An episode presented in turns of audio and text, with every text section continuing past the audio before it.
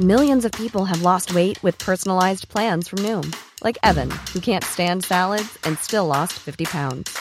Salads, generally, for most people, are the easy button, right? For me, that wasn't an option.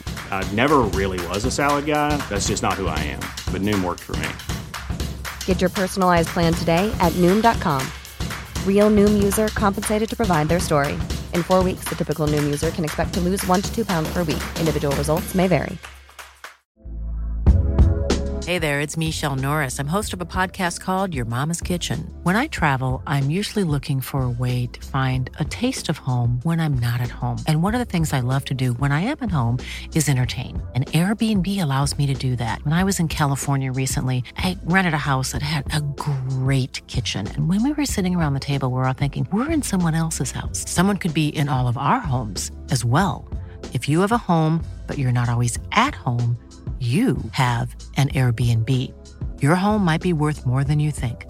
Find out how much at airbnb.com/slash host. This is Paige, the co-host of Giggly Squad, and I want to tell you about a company that I've been loving, Olive and June. Olive and June gives you everything that you need for a salon quality manicure in one box. And if you break it down, it really comes out to $2 a manicure, which is absolutely insane. It's also so easy to get salon worthy nails at home with Olive and June. The difference between how your nails used to look when you did them yourself and now with the Mani system is a complete game changer. The best thing about Olive and June too is it's a quick dry. Dries in about one minute, lasts for five days, and full coverage in up to one to two coats. Visit oliveandjune.com slash perfect Mani 20 for 20% off your first system. That's oliveandjune.com slash perfect Mani 20 for 20% off your first system.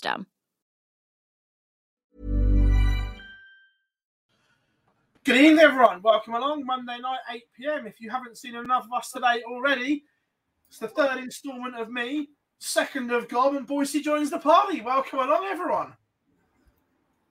How are we Should doing? have left him alone. All right, mate. you, you have done exactly that. I Yeah, am pretty retired. Um, welcome along. Uh, first of all, apologies. Neil won't be on now. Something that's came up last minute, so you're going to have to make do with us. And at that short notice, we couldn't get anyone else on. But we've still got plenty to talk about. Just a Why, what's little. happened? Why, what's happened?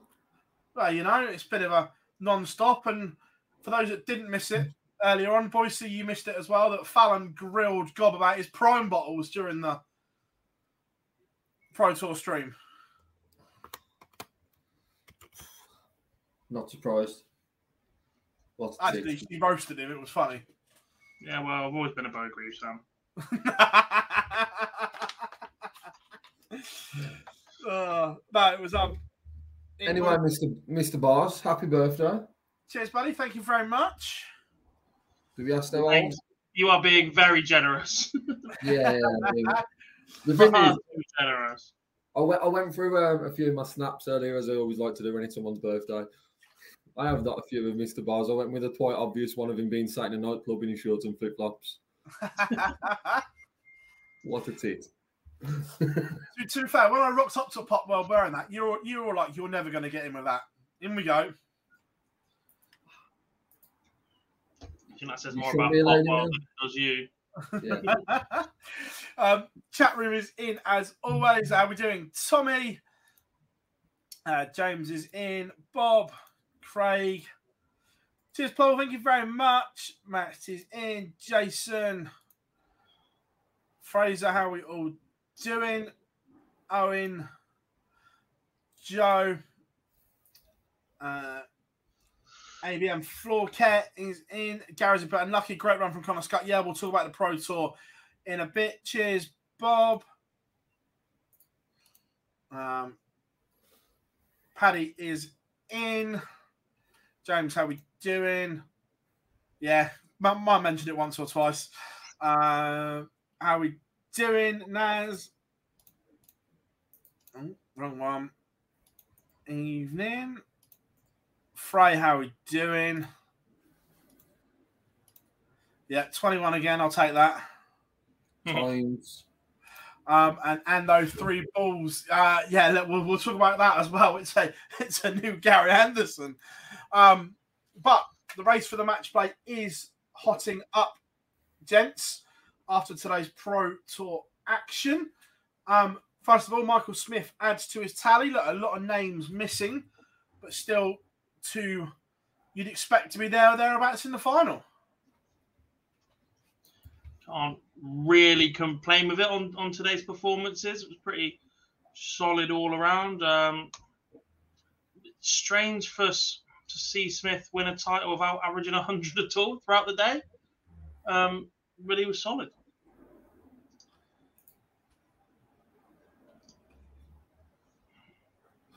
Yeah. Um, yeah, look, that the final was a strange one because it went one way then the next. One leg made the averages look horrendous at a point, but the fact they dragged them back to somewhere respectable, despite that awful leg, was testament to how good it actually was. Yeah, and then it dropped again when Gary hit the three balls because that was a 23 dart leg. Yeah, look, they both averaged nearly 94, but apart from those, the two iffy ones, it was just brilliant. Yeah, that that that lead to have been like a forty dart lead, and it would have made no difference after Gary Anderson doing that. Just take it away from everything else, doesn't it? to do it? Three balls to leave double six. It's just ridiculous. Yeah. I, I guess it's just what's what as a player are you thinking at that moment? Does you are just talking about for double sixteen to win a leg move one away? I think it was that would have taken him, and he was like, "What? What do you think?" The I'm assuming Gary Anderson only continued that once he hit the first one. If he'd have hit 25, he'd have probably looked and done elsewhere, been on 162, but it was just, it was great, wasn't it? Yeah, you presume the 25 is first. If you hit that, you're going back up the top. 65 leaves 97. You're on a two dart instead of a three. Bit of frustration at that point. His his scoring just seemed to have disappeared for a couple of legs. Obviously, he led that one 5 1 at one point. Um, but yeah, just bizarre. Funny though. Yeah, funny. Um, also, as well, superb run from Connor Scott to make the semi final. We, we commented a few weeks ago that we felt the form was coming and he was adjusting to life in the PDC, and today proved it. He's settled. Equipment looks the same. He's firing his darts in. There's a little bit more confidence to him right now, and he's, he's taking his chances. Yeah, I was going to say he spoke a lot the the other week around tightening sort of the experience, learning from the better players and what they do in between their sort of games, how they rest, how they um, practice in between it all, and it just seems like his game's coming to fruition uh, as we speak with a with a great run. And yes, it wasn't a, a great sort of semi final performance from him, but you know, let's take nothing away. It's a great run to a semi final. and not the only one. Oh, that's not the only one to sort of talk about with a great run today No. with uh, Mr. Perez. Yeah, we're going to say we're- we're coming to him. Christian Perez's first PDC Pro Tour. Look, he's had visa issues since winning his card. World Cup this week, so he's managed to get into Germany all right. And a run to the quarterfinals is certainly something that I don't think we expected that level straight away at having not played competitively at the top end for so long, but that was stunning. Well, look, the Asian tour has returned, and he's, he's been playing in that to keep himself fresh. Didn't travel to Mongolia recently, uh, where Paul Lim picked up a title instead. Uh, but at one point, we were seriously talking about the fact that Christian Perez was an undefeated tour card holder Yeah, oh, completely. four games in a row, and it just continued. There was plenty of, of fans in from the Philippines watching him with us. Seems to have a lot of backing, and if that's the impact it's having just here on YouTube, we're seeing the number of Filipino players playing in the Asian tour, and we're seeing that level increase. You look at the last block before Mongolia, and I don't think Perez won there or Ilagan. It was it was new names that we hadn't really seen before. They could be a massive player in the world of darts in a few years' time. Yeah, I completely agree. Um, it was great to see. And it was the manner of the performances as well. They, they were right up there. And we're going to obviously come on to the World Cup in a bit, but all of a sudden, Perez with that level, if Ilagan is anything like he can, the Philippines become a threat? Yeah, there's. I know we'll go through it in more detail, but there's a, there's a lot of teams that you look at, and it's just finding them one camaraderie, but the players are you're looking at the players who are in form or the players we've seen something of over the past couple of months, but they are 100% a threat and would have been uh, unseed that you wanted to avoid. Um, yeah, Connor, we'll come on to the match play in a little bit. So I've starred that question so we don't forget it. Um, also, Danny Lauby, first taste of Pro Tour action, makes the quarter final. A lot to like about that as well. It was very good today. Very, very good. Is I guess the thing about Lauby, is there any real surprise that he's got that far? We've seen that what quality he can produce and how important the Super Series is to some players. It's I'm going to say I'm not really surprised he got to the quarterfinal, even though it was on debut, because he's that good. Yeah, I completely agree. Um, Gerwyn Price out in the quarterfinals, but again, a steady run for him. There was a brief period of time today where James Wade dropped out of the top 16, which we said's been coming. Look, James Wade at the moment is fighting for his place at the top table within the PDC. I think that's a fair assumption that he hasn't lived up to the James Wade that everyone has uh, become accustomed to over the last two decades. And it's a bit of a turning point at the moment. Yeah. The only thing I'd probably say in defence of James Wade, and this is more from what Dob would say in defence than it is me, but if there's one player who's going to turn up and go and pick up a tournament win and not play and play to the standard he probably is playing at the minute, it's going to be James Wade. He'll come and find it from nowhere because we've seen what he's over three decades. He's picked up a TV title. So the longevity's there. It's just he's not finding enough wins at the moment in games where you expect him to find a uh, find a result. There's a concern that he's not mixing it with the top boys and he's going to drop out the top 16. But I still always think there's going to be a, a James Wade win or a James Wade deep TV run incoming very soon. You, you you say that, and yes, normally I agree with you that that is kind of expected from him. But before that, those deep runs have come off the back of having protection because of his ranking. Those protections now aren't there. So he's going to run into the big hitters earlier. Potentially, but look, he's still incredibly difficult to beat on his own throw. And when you've got that as an asset, when you've still got the finishing that James Wade does, he's going to pick some of them off. It's just what he does. Yeah, I know. Like, do, do I think he's got the same drive as before? No, James has openly for the last few years says he hates playing darts, and if he didn't have to for a job, he probably wouldn't. But at some point, when you have to keep food on the table, he'll have to start turning up. Yeah, but I, my concern is, yeah, look, it's his scoring has been questionable in the past, but right now, he's almost a scoring visit behind the rest that's that's the, the, the scoring power of others has gone to another level, which James was already behind, and his has stood still. So he's almost a level and a half behind those top hitters now. As his level, perhaps, yes, maybe, but we know he has that in him. Because let's not forget, this time last year, before an overnight stay in hospital in Germany, he was one of the best players in the world at that point. His scoring was right up there. He's banging in ton pluses for fun. We've seen it in the past from him you don't just suddenly forget all that. Yeah, it might not be a level and that will be a patch of form, but I think when somebody's been there and done it as often as James Wade has for a longer period than anybody else, pretty much in the PDC right now. I I do see both sides because I do think there is a drop in performance. There's a drop in sort of what I know he's well known for being able to find a win from sort of nothing and being able to snatch a win. But his A game is never spoken about, and it is underestimated. And how good James Wade is. That's what we're not seeing at the minute. It's very, very rare we're seeing him pinging a, a ton plus or throwing them in a, t- a day as a pro tour, which just.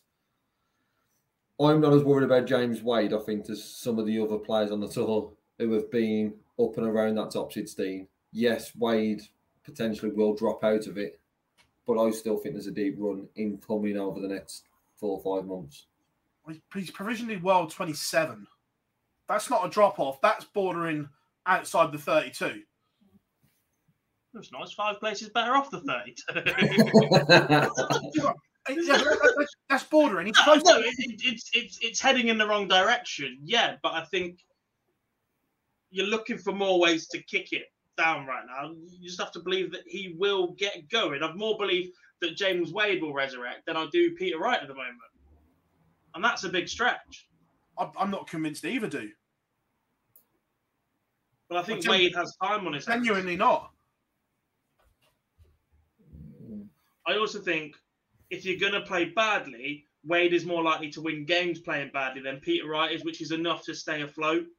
I, I Not necessarily at the top 16, but Wadey can go along for nine months, averaging mid 90s, and win more games than Peter Wright will average, win averaging mid 90s because of, those, because of those moments, because of how difficult he is to beat on his own throw.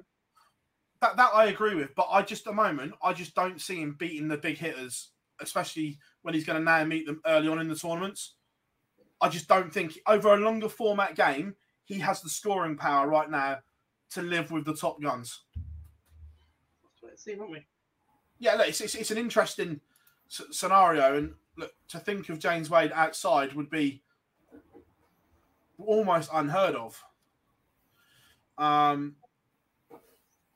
so uh, where were we as well? We've done the Perez one. Tiz is in. How we doing, lad? You're beautiful. um, done that one.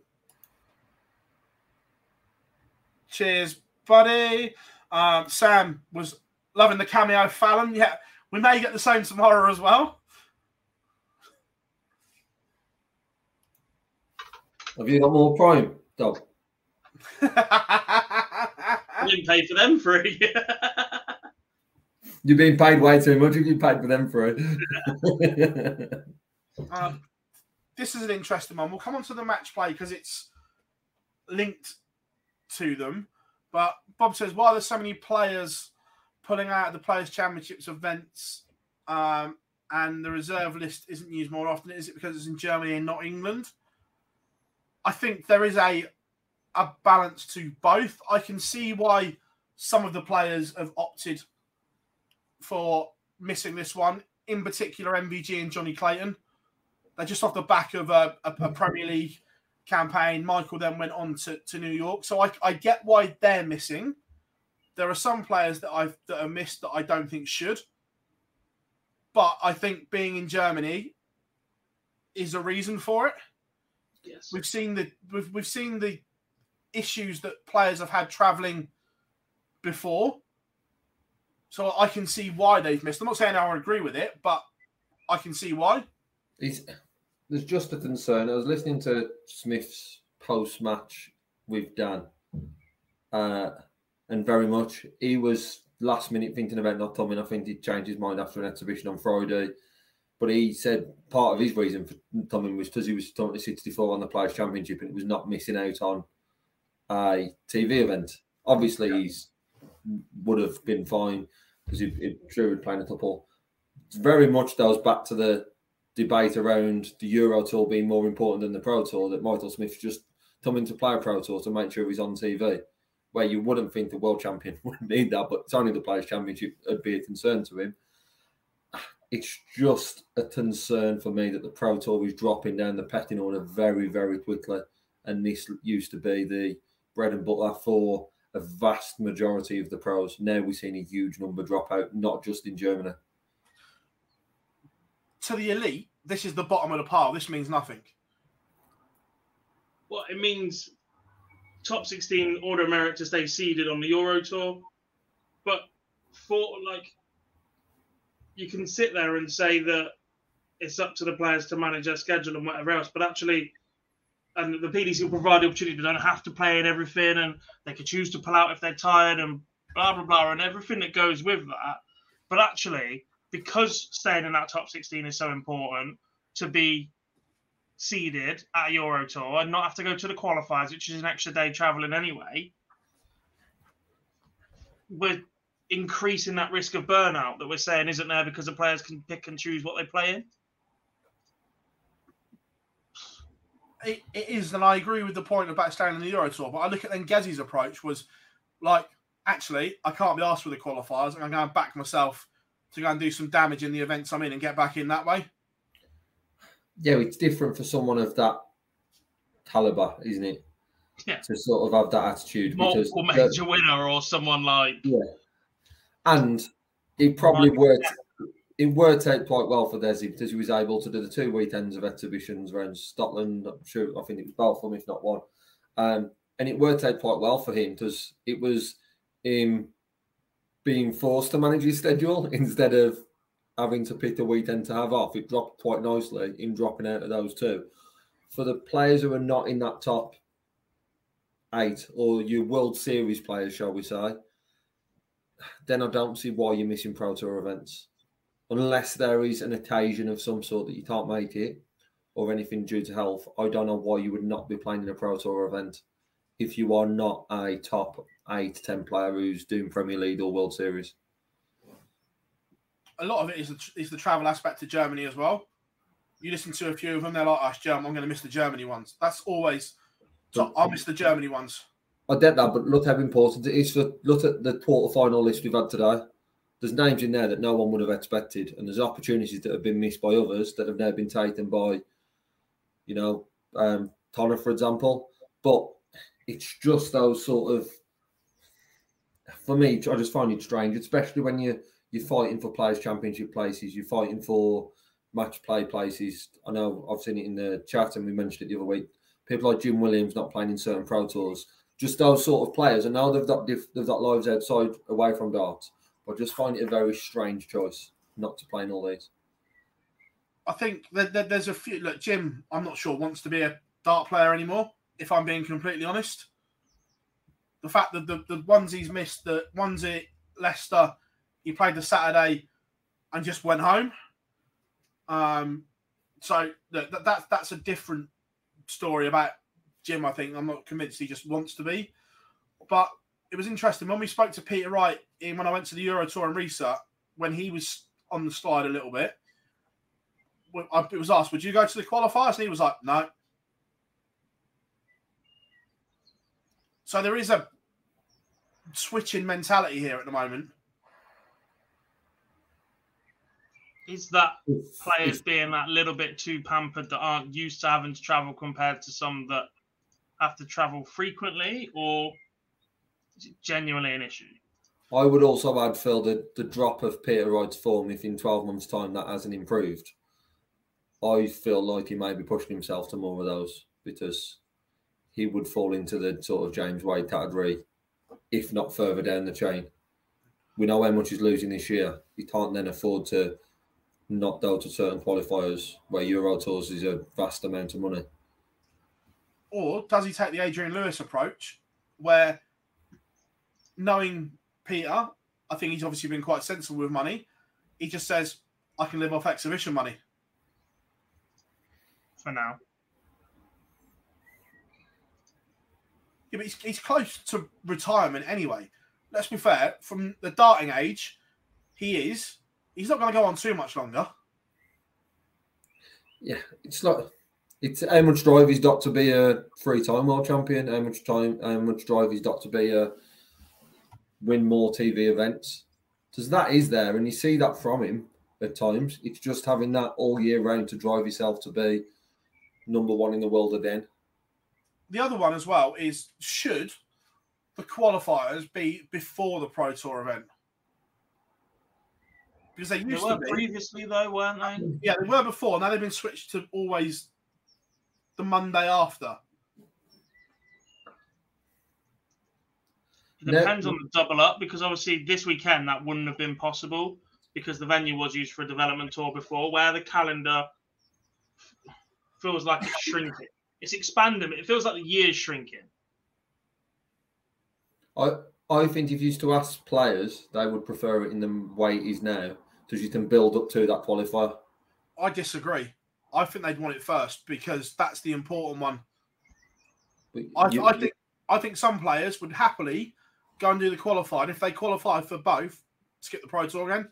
I know that's just what he talks about, but that's their focus. On a weekend, there's a qualifier. They're all saying the qualifier is more important than the Pro Tours. But don't they want to play into that form instead of some of these Pro Tour weekends have not some of the players have not played competitively might be the wrong word, just to probably playing elsewhere in Lota Thompson or whatever the Tanners a PDC player. But to play against those top players, surely that's better having the two days or three days, whatever it is at the time, to then lead into that Monday. Yes, if you've lost both Saturday and Sunday, then it's a different feel. This is what I mean. It's, it's double But if you, if you haven't played for two months and then you turned up on a Friday to then try and qualify for an event or two, surely that's more difficult than not having that competitive game. I suppose it's thing because you could, if you like you said, if you're not played a lot, then if you play two hard days, come the qualifier, you're knackered where you're not ready for it, where you're not match fit. So it's kind of there's arguments for and against both. There is. I don't know. You're never going to get it perfect, are you? That's the problem. Like after a six week gap to Pro Tours, the last thing you want to be doing is walking into the more important Euro Tour qualifier at that point. You want the two days on the Pro Tour to get yourself back into it again. In this heat, you probably want to play it as early as possible, get it done because you're drained by the end of it. Like Also, this is an issue. I'm not gonna. We spoke about this earlier, Gob on the thing. Flight prices are an issue right now because the cost, the price of some flights are first round losing money, are um, first round winning money. So some players are having to win a, maybe two games across the weekend just to cover their flight and hotels. That's not put money on the table at home as well. That's just to cover the expense of being there. yes, But that is part and parcel of being a professional player. That they know when down to Q School or that those toss. Yes, they've shot up. Um, but you've got to know that there's going to be that toss. And how would that then be fair if every tournament was in Milton Keynes or every tournament was in? I'm not. I'm, I'm not saying everyone should be in the UK. Don't get me wrong, but I think something needs to be done around the money side of it, because we spoke about it earlier that you can go to a pro tour and not win anything, and, and that we spoke about that. That still doesn't sit right. Would you go to work on the potential of this is everyone, by the way, not just in the chat room, or you might get paid? no other sport, even losing if you if you're a boxer, you're still officially like self-employed. Even if you lose, you get paid. Yeah. And it's all right saying, yeah, but when you should be winning, you've won your card. You've earned the right to be at that top table. So there should be some finance for being there, in my opinion. It's not, it's not like an open tournament where if you lose first round, you go, I'm I get that but you've gone through the system and you've earned the right to be at the top table. I'm undecided on it. I very much am undecided on it. I get the point. I it's just how they would finance that. Would they then have to reduce the prize pot money, or the winner wouldn't get certain amount, or Oh, look, it just this is just my view. When they put it up, there was no need to go from ten to twelve. yeah, That money could have been put at the bottom end. It didn't need to go to the top end. yeah, it could go to the bottom end in regards to splitting a toss first, second, third round, whatever losers you could do. But two grand isn't a lot. A toss sixty-four players, for example. No, but the same with the Euro Tour. Did it need to go from twenty-five to thirty for the winner? So then all of a sudden there's seven grand. So th- th- there was there was easily bits that you could easily add up to put into that pot. well, yeah, because in doing that as well, they've made those qualifiers so much more important.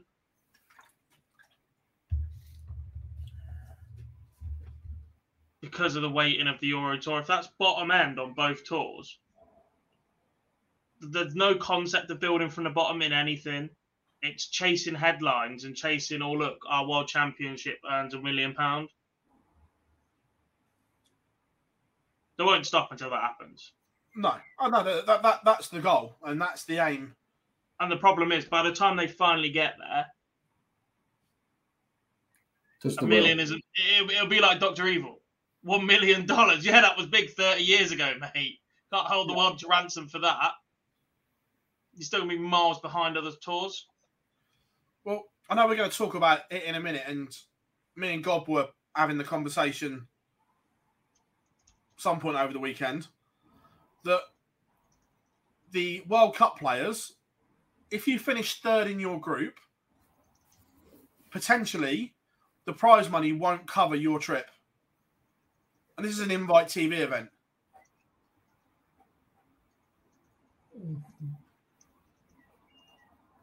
That can't be right.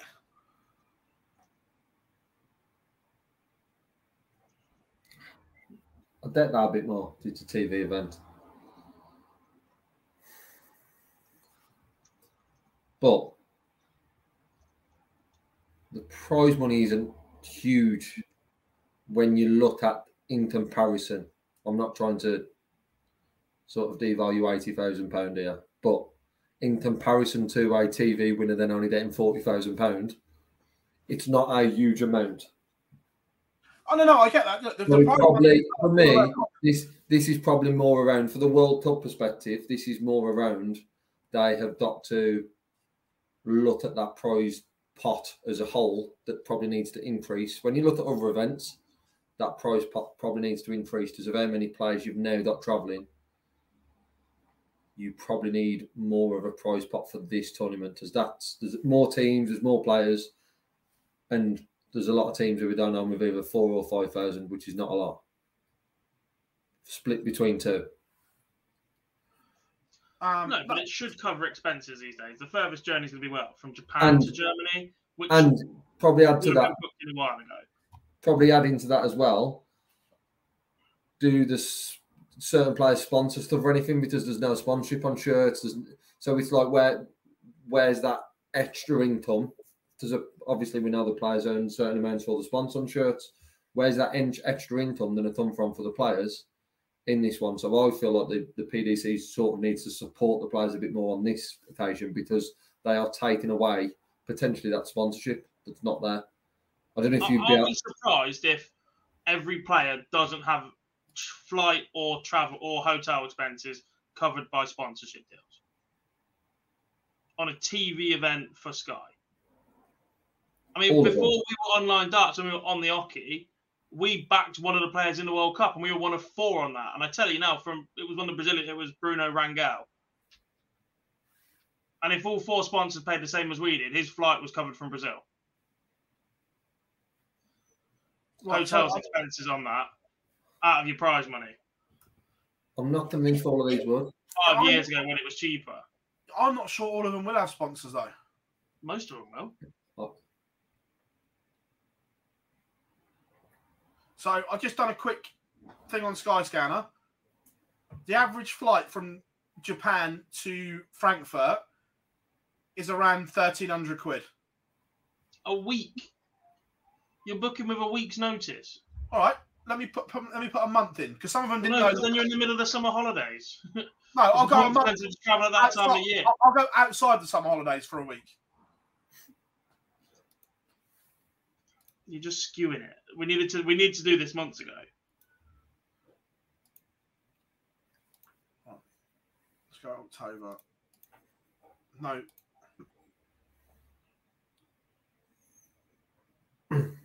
So again, October. Cheapest is eleven hundred. Most between twelve and thirteen. Still, there's no different. Yeah, you're getting two grand. Hotel for four nights. It's 150 euros a night because I know because I'm in the same hotel. You're still covered virtually. One sponsor and that's it. But what I'm saying That's- covered, I get, but you're in the thing to make money. You shouldn't just be covering. You're there to make money and provide. Yeah, You're invited. Yeah, you are. But for a lot of players that you're talking about that won't have the sponsors, they're there for an experience. No, I don't buy that. Yeah. Not Right. every single one of the players playing in the World Cup this year is a professional dart player. There to make money. Most are. 90% of them are there to make Yeah, and ninety percent of them have got sponsors that would have done half the legwork, or management companies that are backing it, or whatever else. But the then, ones you're looking at at the exact extreme will be there for an experience, and that bottom amount of prize money, as disappointing as two grand might be, will cover expenses for that journey. not when you take off tax and living for, but your, your flight and hotel is just wiped out the 2K. Take your tax, so you've got to take your tax off that 2K for a start, and then living for a week as well. Nowhere near. You are losing money. Don't finish bottom. Say again. Don't finish bottom. Yeah. You're there to make money. Be better. no, I'll I remind think, you of that next time. I, I think it should be increased, but that's a Yeah. prize. I, problem. I know how to end this. Nah. Next. Yeah. Uh, how we doing, Mace? Cheers, buddy. Thank you very much. Groovy looking shirt, Mace. I forgot to take a photo of it for socials. Um, but yeah, so the race for the match play off of today's Pro Tour. Some of the big movers and shakers, obviously Gary Anderson. Gob has now admitted he's there, he's done. Also, after a dismal showing last time out in the Pro Tour, Barney has moved up to 13th and he's edging his way ever closer. You gonna you gonna call this one yet? No. so, chat room, what are you saying as well? How far down on the match play order of merit do you think is safe? Bearing in mind we have one Pro Tour and one Euro Tour remaining. Steve Beaton is dough into the match play. Do you think? I, I'm not. I think Beaton's still in danger. Beaton's not at the Euro Tour. Kim Huybrechts and Brendan Dolan are. They're two rounds tomorrow and one extra round at the Euro Tour away from Beaton not going. I think isn't Whitlock Three at the Euro- games away. Yeah, isn't Whitlock's Whitlock there as the well. Tour as well. And Willie Yeah. O'Connor is. And Jim Williams is. Yeah. Leave that one see it. I think 40,000 is enough.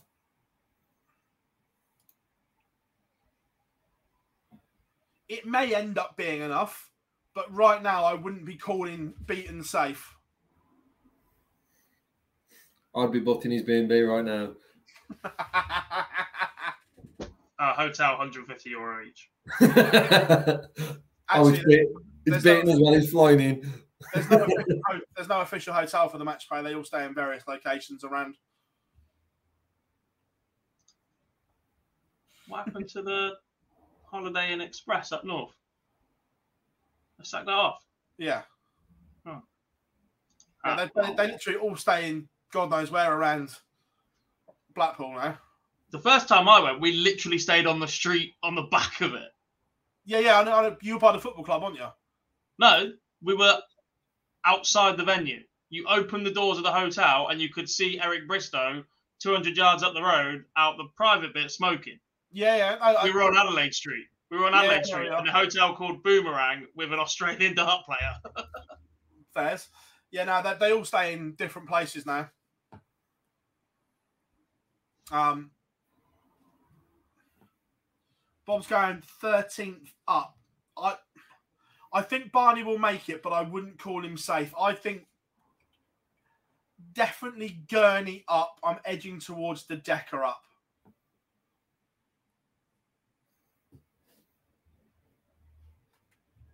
Gurney, yeah. You saying to Decker no? I don't. I think De Decker will, but I wouldn't call him. a Long red dog. I'm not saying he's not going to make it, but if he doesn't win a thing, I'd not be on the realms of possibility. I'm looking at going, are enough people going to earn enough money in the next two events for all of them to overtake Daryl Gurney? No. Is it possible that happens to Mike Decker? Yes, just that little bit more. Because that extra space counts for an amount, for a, significant amount as well. Because that's one extra player from outside that's got to make the jump. Or more money that everybody below's got to accumulate. I'm very, very intrigued to see uh, With that being said, the draw for Euro Tour 10 though. Oh Christ, yeah. Um, so There's a no, conversation to be had that Steve Beaton's the most vulnerable. because he's not at that Euro tour. Yeah. And whilst But it's this a bit like already includes first round money for ET10 for Huybrechts and Dolan, Yeah, it's a bit like being in the position of, from a football perspective, points on the board, all the games in hand. There's Yeah. the Euro Tour ten guys are the games in hand, and they've got that sort of potential to push a lot more. But I just think, especially with the pressure, I still think Beaton safe. if Beaton loses first round tomorrow, trouble. Okay, I think forty thousand five hundred is enough to get you to the match play without using names. Um, so yeah, the, the two pro tours in July do not count towards the match play. Had clarification from the PDC. Tria at the start of July is the cutoff.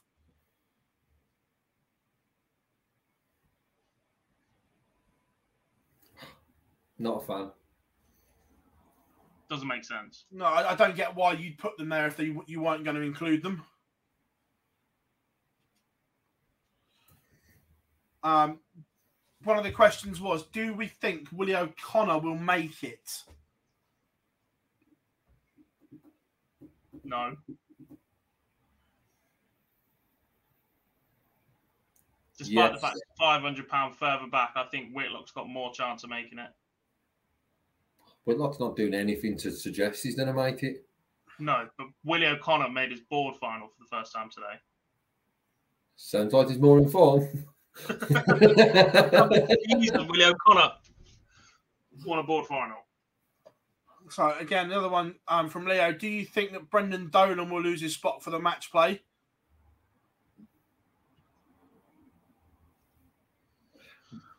yes, Willie for Brendan. I still think Steve's the one in trouble at the moment. As we sit here right now, Steve Beaton's the one in trouble for me. What three? What three get into the match play over him? It's not three get over him, it's one get over him. Huybrechts and Dolan just move above him. It's it's not Yeah. three people jumping in, it's it's one from outside. But then Huybrechts and Dolan have still dotted that above him, which They have. Dolan's still three and a half thousand pound off, and the form that Brendan Dolan's in, I don't see him at the moment picking up three and a half thousand pound. Remember, it's I'm two not- games tomorrow and an extra game on the Euro Tour. He, he's three games away from it.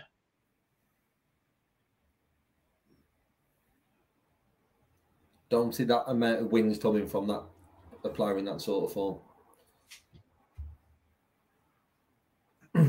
It's interesting.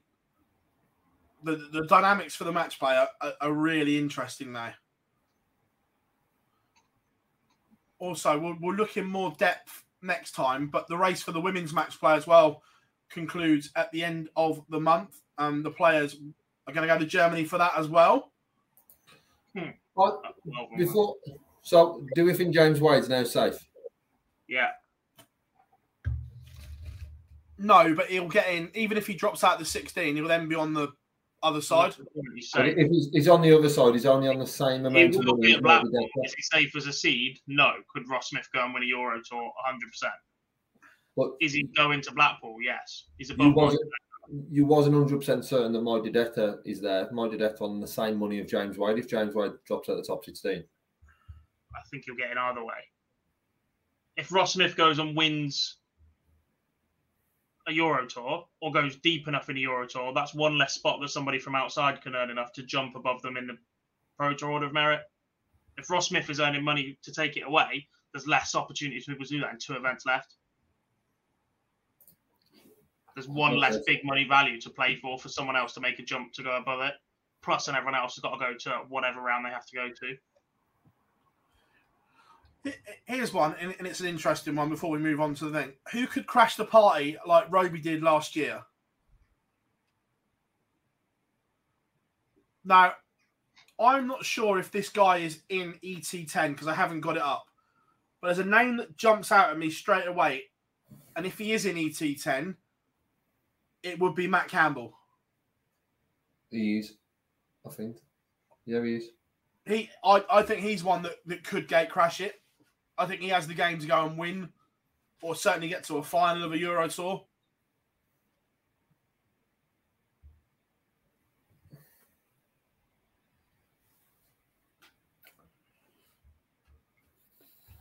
I'm not Um, convinced it happens, but yeah. I, must- I know, I'm, not, I'm not convinced it was the question Yeah. was could gate crash Yeah. like Roby did. Tell you what. From absolutely nowhere, RKO. Gian. How far back is he? way too far. 20,250. Well, that would be some crash. He's in the Euro Tour. He's won a Dev Tour this week. Playing again went- tomorrow. If he came from there, that would be some feat. hmm Need 20,000 in two events. That's win a Pro Tour semi-final, final territory. That, like, yeah, but again, the, the question was who could, and I, and I- agree. The form that Gian is in, he would be one of the ones that that is playing better and could do some damage. Mm. Um, like I said, the race for the women's as well. One event left, which we'll look at more on next time. But it's looking as if there's not too many places up for grabs. You've got Lorraine and Aileen in sixth and I'm sorry, seventh and eighth. They're the, the two in danger, would you say, going into the last four events? Yeah, I don't think the money that Lisa, Fallon, and Robin is on is probably enough. However, the quality that those three possess, I'd be very, very surprised if they then don't double up and pick more money. It's not as if someone's just won one out of nowhere and sort of in that position. The quality that then Robin, uh, Fallon, and Lisa have, I would expect all three of them to be in the five thousand sort of figure at least. Um, so it is just for two spots, I think. And two massive names who were sat in that. Aileen had got to the final last year. Lorraine, we know the qualities she's got in the game for however many years. It's just there's two massive names there, and one of which at least to miss out. Especially with Noa, Katie, Laura, a couple of those played last year motivation there will be huge. So I wouldn't surprised to see someone sneak in. They'll be Yeah, I interesting. agree. I, I don't think on the last weekend's performance or last block, I don't think Laura Turner's playing well enough to get crash that party. But Katie Sheldon, Noa-Lynn van Leuven, definitely from further afield, you can't write off the quality of someone like Deta Hedman or, or Trina Gulliver. Um, I think one you've missed there, Dob, just to say she performed in the last lot in comparison, is Kirsty Hutchinson. She Yeah, I thought she was better form last time She than what was- she's I thought she gained played before. well well. in the last lot. I agree that maybe she's the one that could come from afar. Corrine and Anastasia at 20 and 21 as well. Look, World finalist. Corrine just been to Australia to pick up a WDF ranking event. Um, Anastasia playing more women's series darts now. It's, it's hard because recently, but you look at the current top eight and you think they're probably going to be the winners at the moment due to the form and how they are. So it's looking at how who can have that run to a semi-final and a final across that sort of period and gain the money that way. And yeah, I'm probably Katie and Kirsty come into the mix more. I think Corrine obviously did see a win in the weekend, but may just be a little bit too far. That would need a win and then another good run, not just the final. the, the interesting one is obviously the draw with the women's series because there is no seeding. So, for argument's sake, say the big four all got drawn in the same half for one of them, then there would be a huge opportunity for someone else. I know that's draw dependent and we don't know by that, but if that happened, then all of a sudden it becomes interesting. If you have happened. Beau, if you have Beau, one. Mikuru, Lisa, and Fallon all in one half. someone's getting sacked that presses the big red button. The the how it's currently set up as well for the match play. As you that is seeded, I believe, isn't it? One plays eight, two, seven, so on and so forth. How it's set up at the moment, yes, they're not in those positions, but Beau's one, Mikuru's two. If Lisa and Fallon were to win their games, they would be three and four because the position five and six in the draw. That they actually would avoid that until then the semi final. Oh, It's going to be it's going to be interesting to see if you know if Lisa and Fallon both move up and they're five and four. That drawing aspect to that weekend will be massive. be fair, we, we spoke about this on on the last ladies series stream Boise, and there is an argument going into the last one or two women's series this shouldn't be right, but we've seen it in other things. There could be benefits for pulling out and working out where you're going to fall in that group. Yeah. If it benefits you long term and it benefits you for the one TV event of the year, why wouldn't you? I don't see where that would. So if Who if, who would if, consider it if, from for there? exa- if, for example, Fallon moved up to four down into the last event and Lisa was in sixth, would Lisa want to move up to fifth to play Fallon, or would you prefer to play Rhiannon O'Sullivan? How good Fallon is on TV, it's that sort of possibility, isn't it? Yeah, we, we, we worked it out that as it stands at the moment with the, the, the top two seeds, sixth is a better position to be in. Because you play then play seed three Yeah. in the quarterfinals.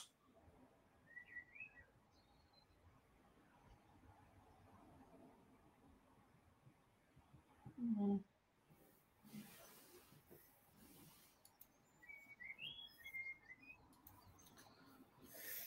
Yeah, I Well, this suppose that you play two as well rather than four five.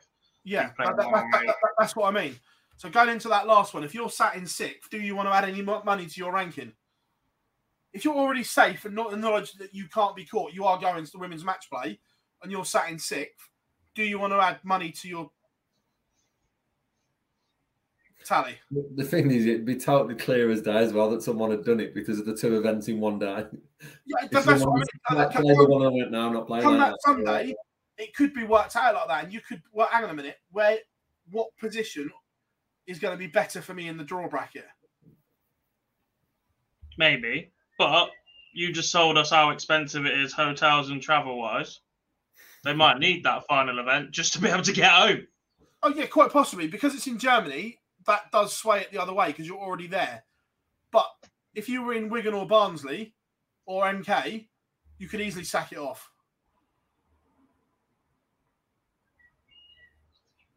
If if you're currently sat in the positions of Lorraine, Aileen, and then maybe Lisa and Fallon, I know we said they're sort of just a bit, little bit too far.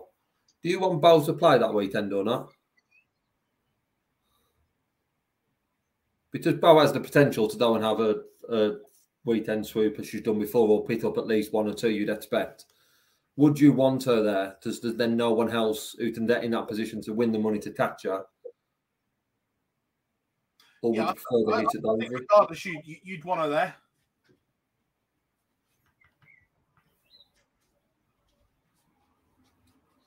No idea. So obviously, if you pick today, Lorraine and Aileen are in only if you didn't have them events. So they're cons- they're just in a position of no one to, to go above them.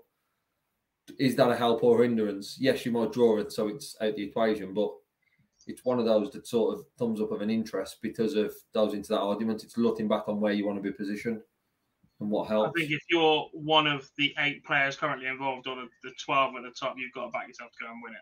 And if you don't, then what are you doing there? Because Yeah, if you're thinking right. like that, you're not thinking you're going to go and win the women's match play either. But isn't that the same with the seedings? Essentially, but there are, there are players you'd want to avoid early on. Yeah, granted, but Or is it the flip of it? You'd want them early on if you think your chances are better. We talked about your likes of MVG and Price catching them cold right at the start. Would that be the same for the likes of Beau and Fallon?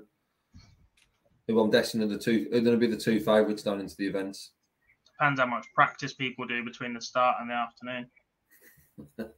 Hundred percent. I'm, I'm with you on that one. That can be a help. That can be a help or in endurance. We know that. Yeah. So that that's the race for the match play hots up. So all eyes are on the World Cup of Darts, the new format as pairs only meets us. We're in an interesting interview with Gary Anderson. Hopefully, going to drop if the quality is half decent, but he's not a fan of the pairs. He prefers the singles. He's the only one, I think. What are you saying? Sorry, blank man. Didn't do his survey. Sorry. Yeah, um, G- Very Gary. Gary's not a fan of pairs only. He prefers the singles. It's because he's got to carry Peter on current form. um, but the four seeded nations, I know Gob's going to have a rant on this shortly. England one, Netherlands two, Wales three, Scotland four. The seeded teams in the groups are Belgium, Germany, Australia, Northern Ireland, Republic of Ireland, Austria, Poland, Canada, Czech Republic, Spain, Latvia, and Switzerland. So, group stages Thursday night, Friday afternoon, Friday night.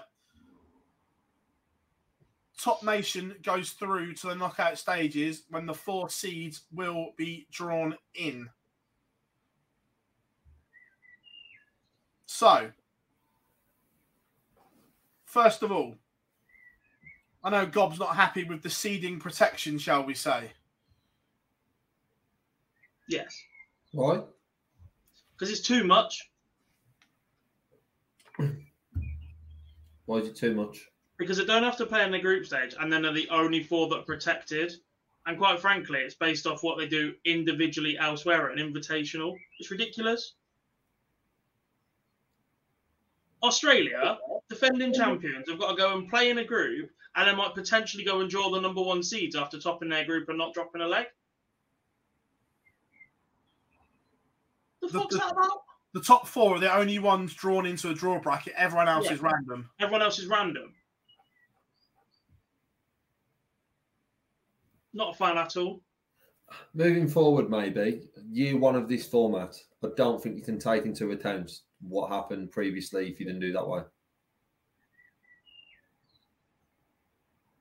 Think you could protect the number one if that's how much protection you're going to be giving people.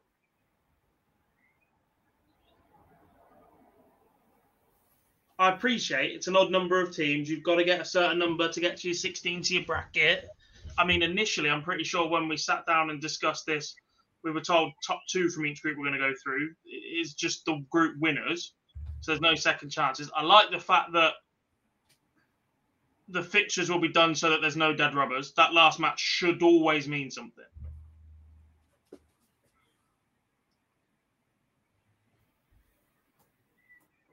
In every group. It, it has to. I'm guessing. The Yeah. seed plays the second team. The winner of that, Yeah. the loser of that, then plays the other one. And then the third, I don't know, I can't remember. What is it? Yeah, the seed plays the second team. Then the loser of the first match plays the third team. And then the winner of first match plays the third team.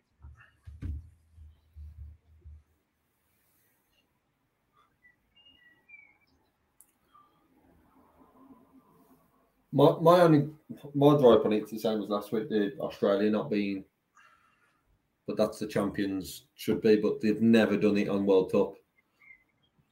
Should, they should moving forward though, because you are now doing a doubles tournament throughout. So there's nothing else you should base it on. The only difference is you've got different pairs every year. Yeah, that, that, That's- that's, that, that's the only thing that I think if you're going to seed the winners, then you have to go away from the way they currently seed the players. You couldn't do it on a combined ranking. Yeah, I'm up for that. It should be You'd on a roll to rolling do it on almost- two, three, four year coefficient on Yeah, You'd nation to, performance in this tournament. A Yes, your players Cup. might change, but your nation has earned that yeah. right. Or, Yeah. or do you just do it as simple as semi-finalists this year or top four next year? You're still shafting Australia's defenders unless they go all the way through. They've got to go through one of the four that are getting protection. No, That- but I that's mean, the main gripe. I mean, moving forward, moving forward for 2024, be right here. Moving forward, yeah. for 2024, they could have Yeah. your four semi-finalists as your four seeds. Yeah. Easily determined one, two, and then three and four. it wouldn't really matter. You could split them by, I don't know, leads one across the tournament or whatever. You could do something then to determine your third and fourth. Because I don't want a third and fourth place as the partners, but you could do a one and two in that order.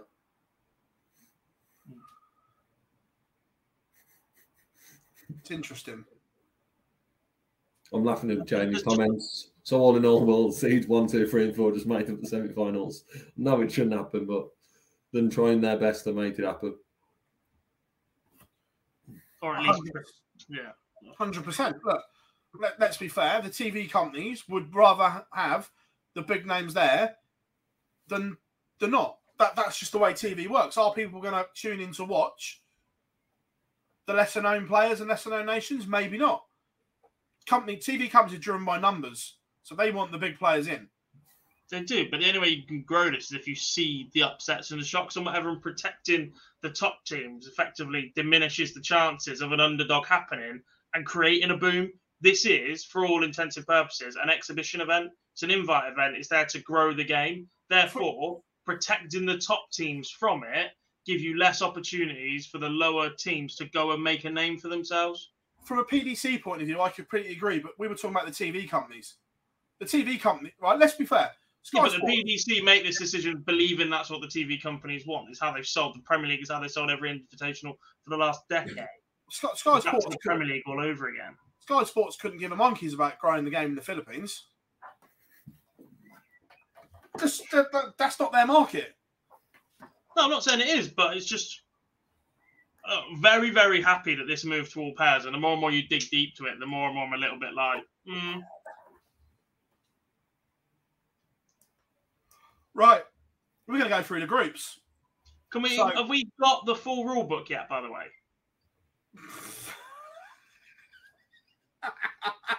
or just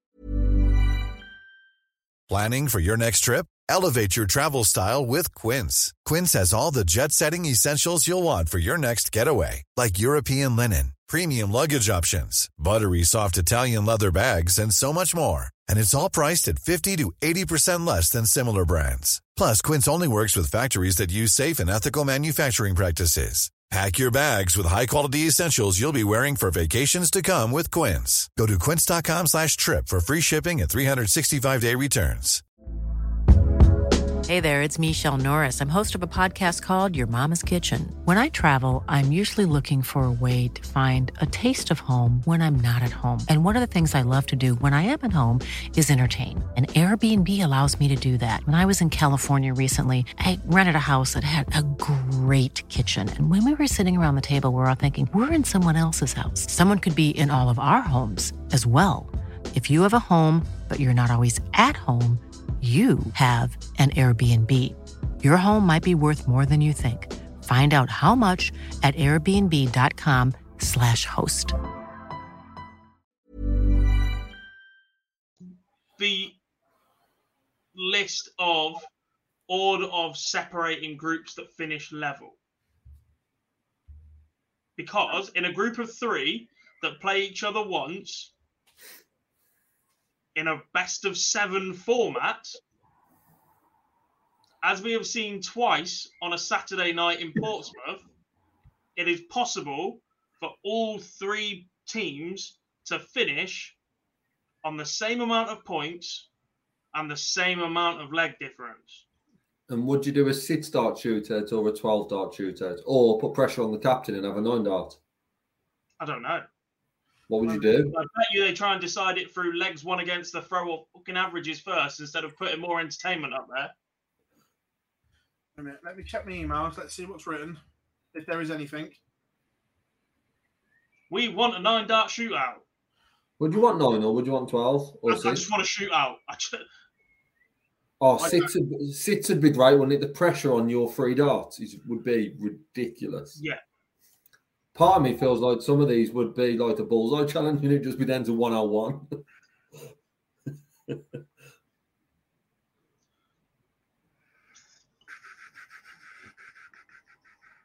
Competitions. Right, there's I've just nothing. got the Tom Hardy movie coming. I came here for a shootout. There's nothing on the press release that was sent out. Ooh, that, mean- that means I'll hide it. However, oh, Well, three way though, Mace, isn't it? That's the problem. It's not. however, I've got the players brief as well. Let's have a look. No, you don't. You don't get access to that. Not Yeah, publicly while we're live streaming, you muppet.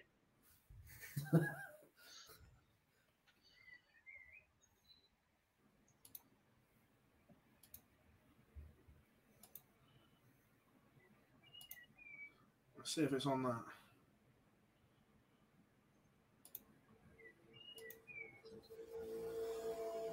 Not that one. That one. How do they bracket it for the knockout stage? Just one, two, three, and four drawn into each quarter of the draw. So one, four, two, three, and then the other twelve teams are drawn out randomly. Schedule. Schedule. No, no, no, no, no. If Play in there, if it's in a Format. goal, Haha! In the first round, two points will be awarded for a win. No points will be awarded for a defeat. Should there be a three way tie in the group after the round robin games have been played, these would be split as followed leg difference, Got no issue with that. Legs one, Should be the same thing. legs one against the throw, highest total total average, Oh, fuck off. highest winning match average. If the teams cannot be split after the above criteria has been applied, a playoff will be organised between the representative tied teams. Surely the first two are going to be the same regardless. If you finish level on leg difference, you're going to finish level on legs one. I- I'm just reading off the. You have to.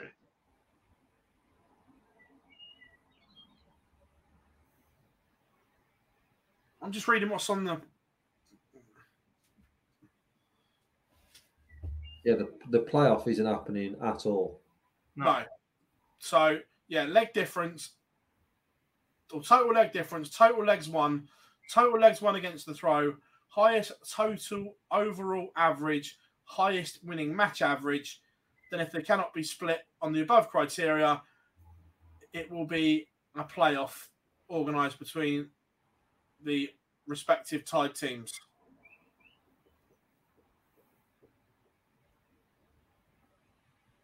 legs one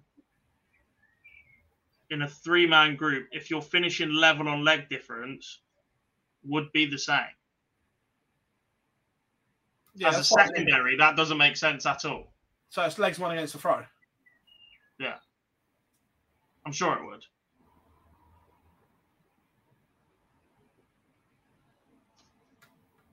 Yeah, it would have to. If if if your leg difference is level, then you've won Yeah, the same yeah. amount of legs. You have to because you've Yeah, won one, yeah. lost one. Yeah. Yeah, but So however still, many legs that you've so the, Yeah, the, The, the, the second one is legs one against the throw. yeah, legs one is redundant. If first one is level, Yeah. So yeah, legs one against the throw. There you go. shit. I'd, pref- I'd prefer not knowing.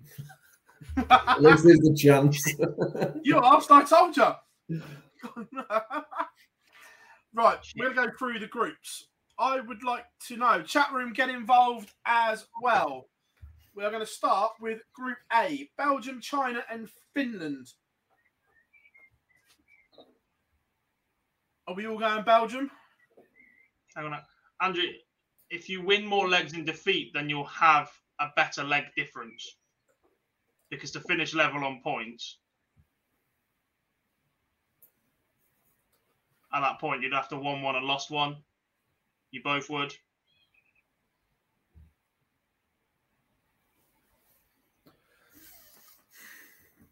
Where Right. are we? Group A? Group A Belgium, China, Finland.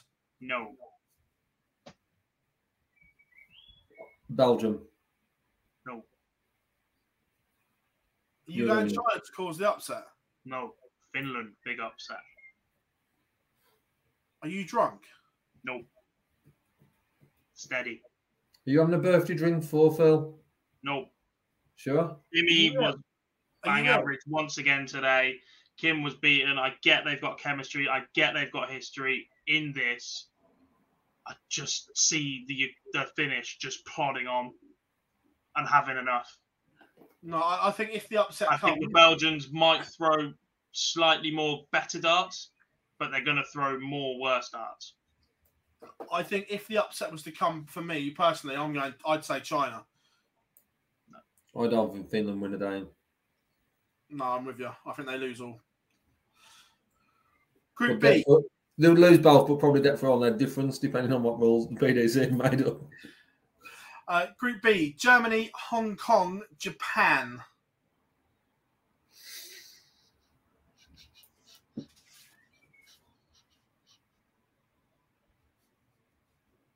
If this wasn't in Germany, I think the crowd pull Germany through this regardless. Yeah. What is it? this is a, this. That being said, uh, do I think Germany are better than both of those two teams? Yes. Do I think they're stronger? Yes. Do I think this is a group where we could see all three teams winning one game and losing one game? Yes. Yeah. Could one of them surprise Germany and lose to the other one? hundred percent. I think Hong Kong have got that in them to to beat Germany and lose to Japan. Germany just. Depends how switched on the German crowd is as well. If Germany do lose one, to how aware they need to be of the other game and in not influencing it, but supporting one of the other two nations. Oh, they'll influence it, all right. They'll know. Yeah, Um, Group C: Australia, uh, Ghana, and Gibraltar.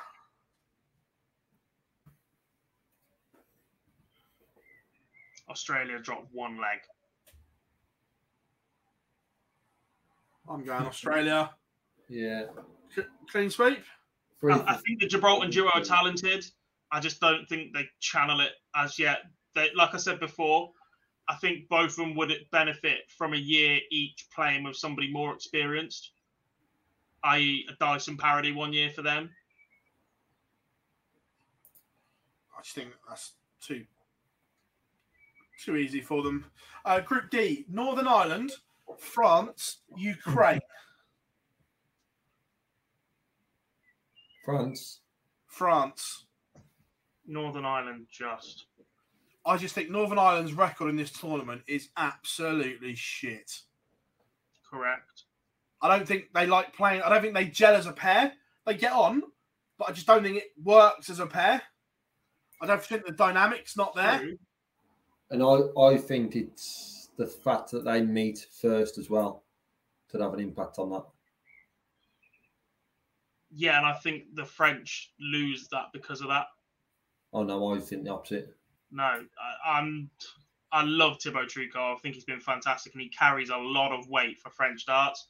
But given how long they fought to get in here, given that Labre is actually the one that's, that's technically snuck them into this event as a tour card holder, I'm not convinced they hold up on TV. Tricole was favourite for the Super Series last week. He finished fifth in Group A.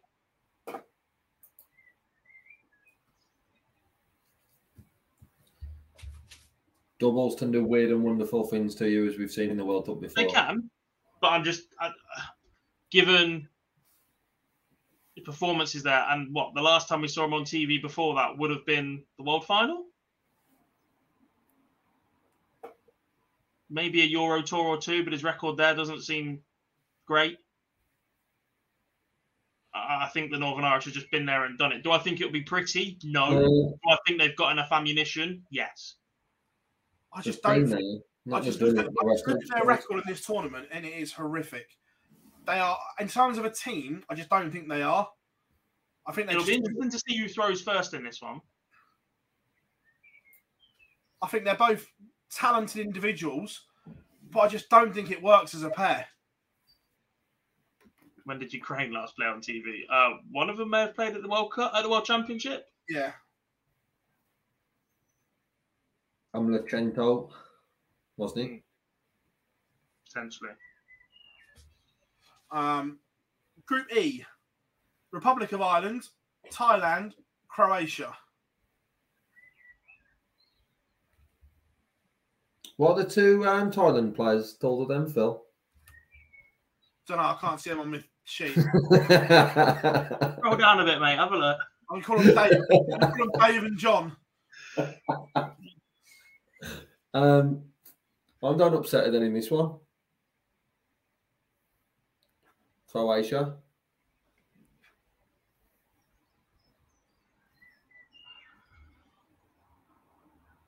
I'm going Ireland. Yeah, Ireland for me. For Grabavac's okay, but um, no.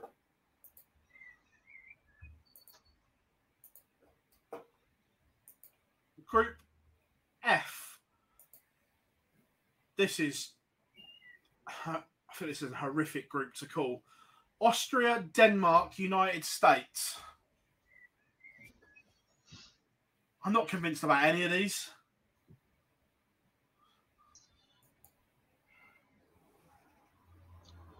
the Austrians have got experience as a pair. They've been to what semi final together? Final, wasn't he? Got to a final. Yeah. They lose to Wales. Yeah.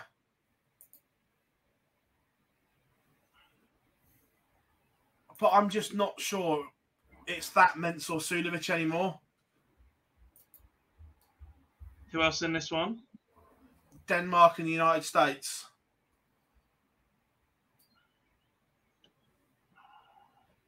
Uh, the USA team is Jules Van Dongen and Leonard Gates. I'm not sure they're going to click. I'm not sure about any of them. No, I'm not, I'm not sure they click at all. That, but that's why this is one of my favourite groups because I look at all three and feel there's a potential that all three could, but equally, all three could be a complete mess. I think Denmark will gel together, but I just think the experience of Austria has to get them through this. Just about.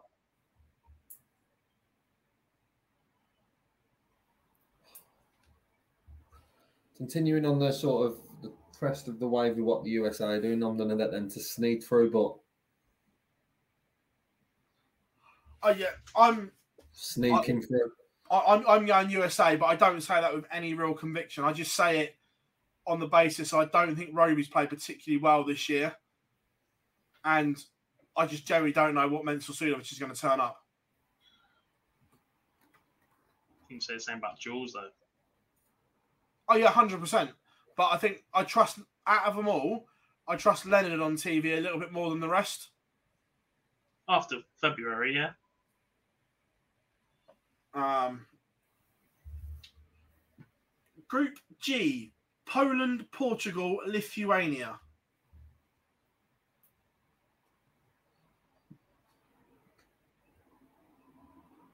Lithuania. If the Poland team was different, this would be easy.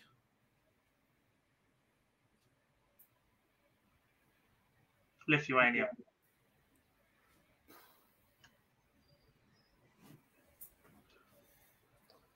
I'm still sticking with Poland.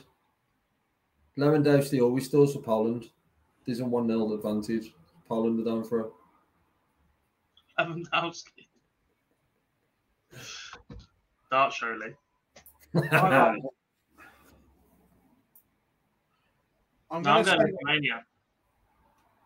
I'm going Poland just, but I think Portugal finished bottom. With the strut of Labanowskis pinging tops. Unlike you, it's put Jose bottom, Mr. Bars. It's not even on Jose; it's his partner.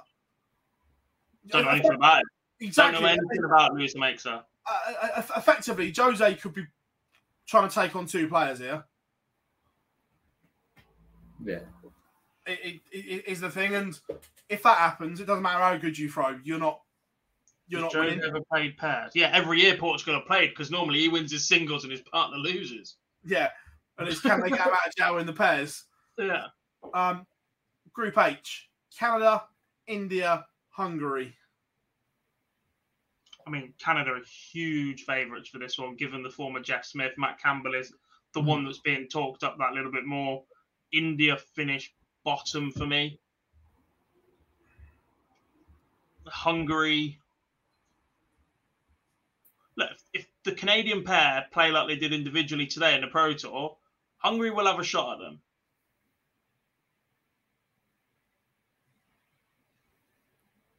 I think Canada win both, but edge both.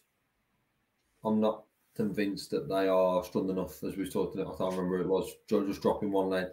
I think they come through that group, but it's weird to say winning both games, but just coming through. If that makes sense.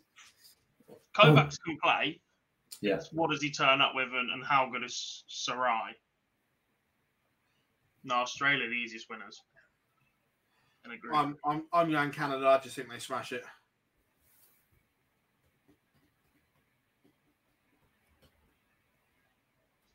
Group I. Czech Republic, Singapore, Philippines. This group might need to stop today to finish on Friday. Looking at them six players. The, the only thing I'm going to predict in this group is Lourence Ilagan absolutely loses his mind playing at the pace of the five other players in this group. Yeah.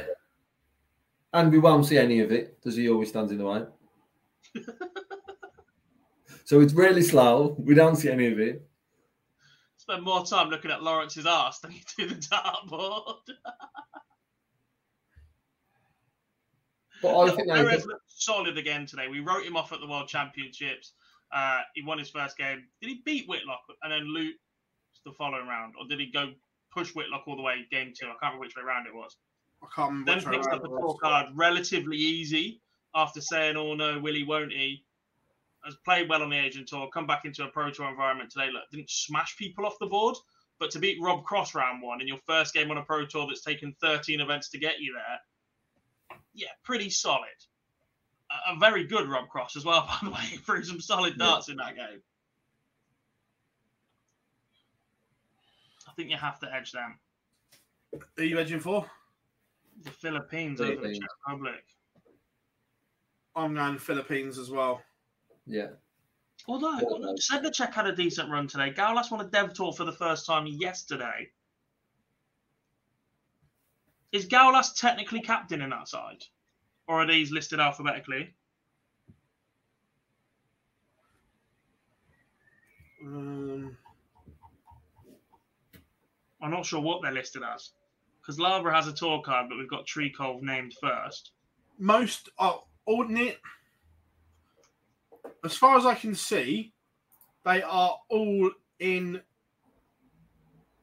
captain order apart from France. Yeah. Just surprising. Um, is Gawlas higher ranked than Sedlacek then? The I keeper's so. card, so it's a year ahead of Sedlacek. Yeah. He got it back. Yeah. I think Sedlacek's key to them. He is mustard.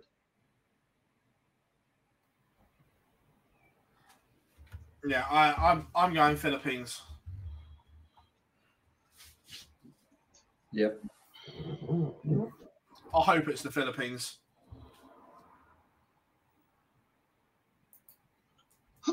Jay, and I'm not going to lie, this is a pony group.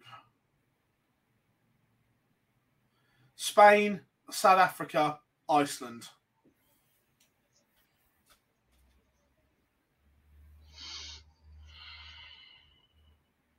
The supermarket finished bottom.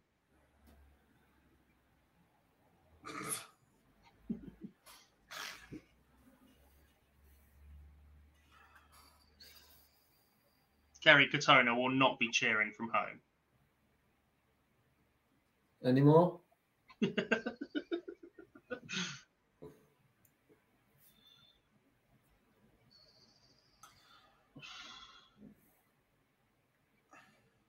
Just put the names in the hat and pick one.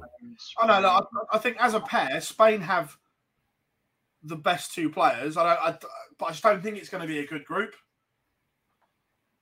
They do have the best, but as we've said, the doubles is a level and we've seen wins before early on from South Africa. We've seen shots from Spain. I'm with Dob and I see Iceland bottom, but to be a toss of a time between South Africa and Spain. I'm going Spain. I'm going Spain. Yeah, let's mix it up then. South Africa. Um, Costas, what's the media like for the World Cup? Uh, I don't know with the new format. We'll find out. Um, group K Latvia, New Zealand, Bahrain. Bahrain finished bottom. Hmm.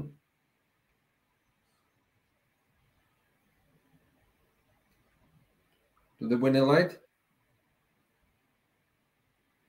Not convinced. Yeah. You sure? Yeah, why not? Uh, for me, I think New Zealand top the group. Yep. Are these the two that actually won legs in the World Series event? I haven't looked to be fair. Surely that's not how you pick your World Cup pairing. No, but I think there might be. What was that? The Bahrain Masters? Yeah. Yeah. Uh, yeah, I'm going to Poland.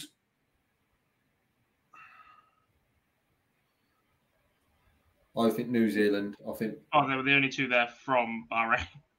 So yeah, they will be then. Yusuf lost 6 1 to Michael Smith.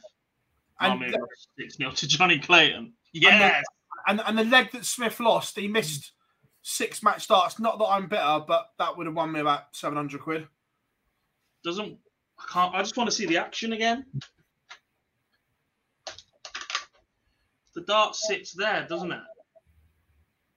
Yeah, It was like lying across that. His thumb and fingers all touch. And like, Yeah. whip- I'm I'm going Bahrain will be dreadful, and they just bought their way into the tournament. You've got no issue with commercial viability anywhere else. I haven't. I, did, did I say it was an issue? I just they've just bought their way in. It with a it, tone. If, if, if it wasn't for the sake they, they bought a World Series event, would they be in? No, I haven't got an issue with it. it was the tone, Philip, not what you said. Correct. The tone. Next year we'll have Saudi as well, probably. Saudi, Bahrain. Why are you smiling? They're horrible regimes. Brings money into the sport. I'm good with it. Next. Um, It's the way it is in the world. Jack, why are you surprised you would have 52 way to the Premier League if you didn't have it? This man would go to Bradford for a what, what, Premier League event if he had to. Let's be fair. If Saudi had bought Liverpool and chucked all the money at it and you were champions, you would not moan. You would cheer. I might wear a little sticker somewhere. Yeah, exactly. So let's, let, let's let's not get on your high horse here. That if they bought your football club, spent a trillion dollars, and you were won everything, you'd be happy. No, I'd be bored shitless. Did you see them plastics celebrating in the rain? Lol. Next. uh, last group: Switzerland, Italy, and Sweden. Hang on, we didn't actually pick that. We just said Bahrain would finish bottom. No, me, I- me, no, me and Boise both went New Zealand. Yeah. Oh, Same. Yeah, see. So Group L: Switzerland, Italy, and Sweden. Sweden.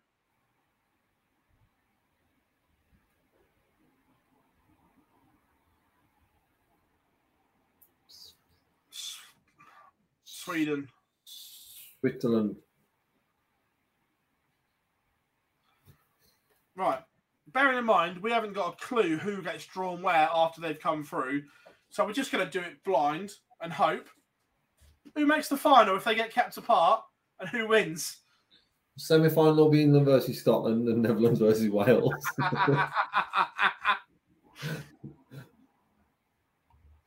um, I do think we'll see plenty of upsets in the groups, more than we used to in the knockouts. But I can't see past um, England and Wales meeting.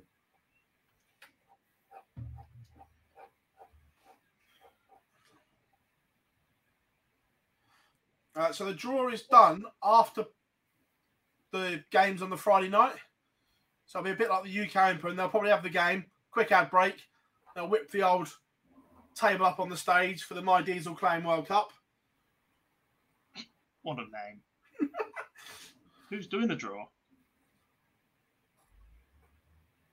Guessing it'd probably be Wayne and Webby or whoever else is on punditry duty.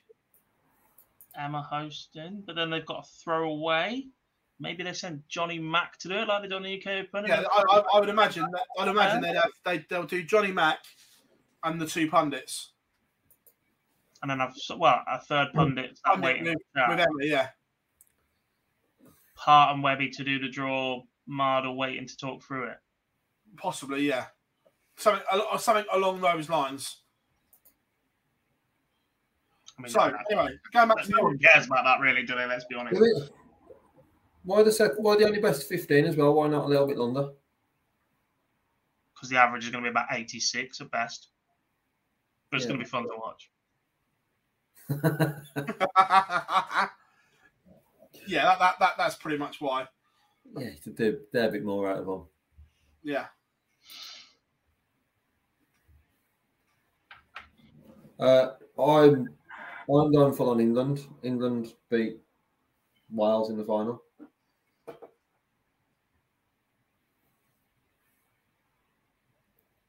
Rob Cross hits the winning dart. I don't know whether I let my heart rule my head or go with the most likely outcome.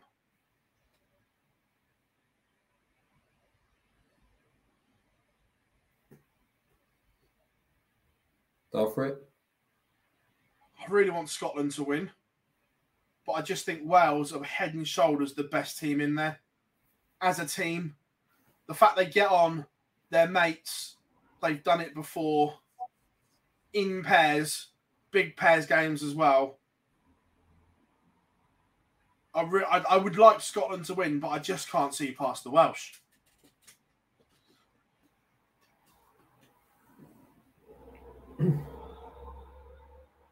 Yes. Wales beat a rogue Germany in the final, Rogue Germany, I like that. Just based on them being drawn into half of the draw as it is. But yeah, Um, oh, Smith, yeah, Smith and Cross get on.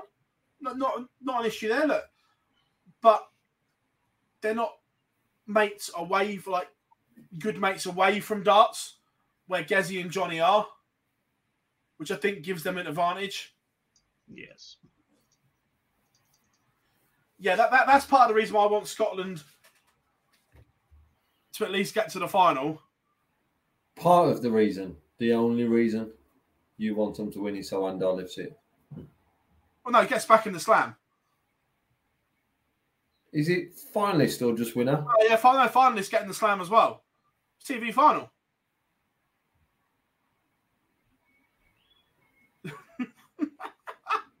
This is one of the arguments that the players have, and they hate it. The fact that the finalists of the Grand Slam getting uh, final of the World Cup getting the Grand Slam. Yeah, for Scotland, the three matches away from being in the Grand Slam. Yeah, Yeah, more protection.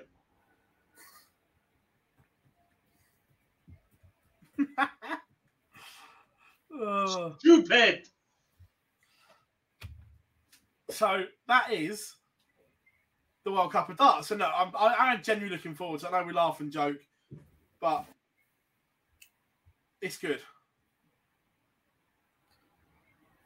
Yeah, with I'm looking forward to it as much as any of the other big ones because of the format change. And yes, we've run through the groups and some of which we've said will be won with ease. It's not going to happen in doubles, is it? Yes.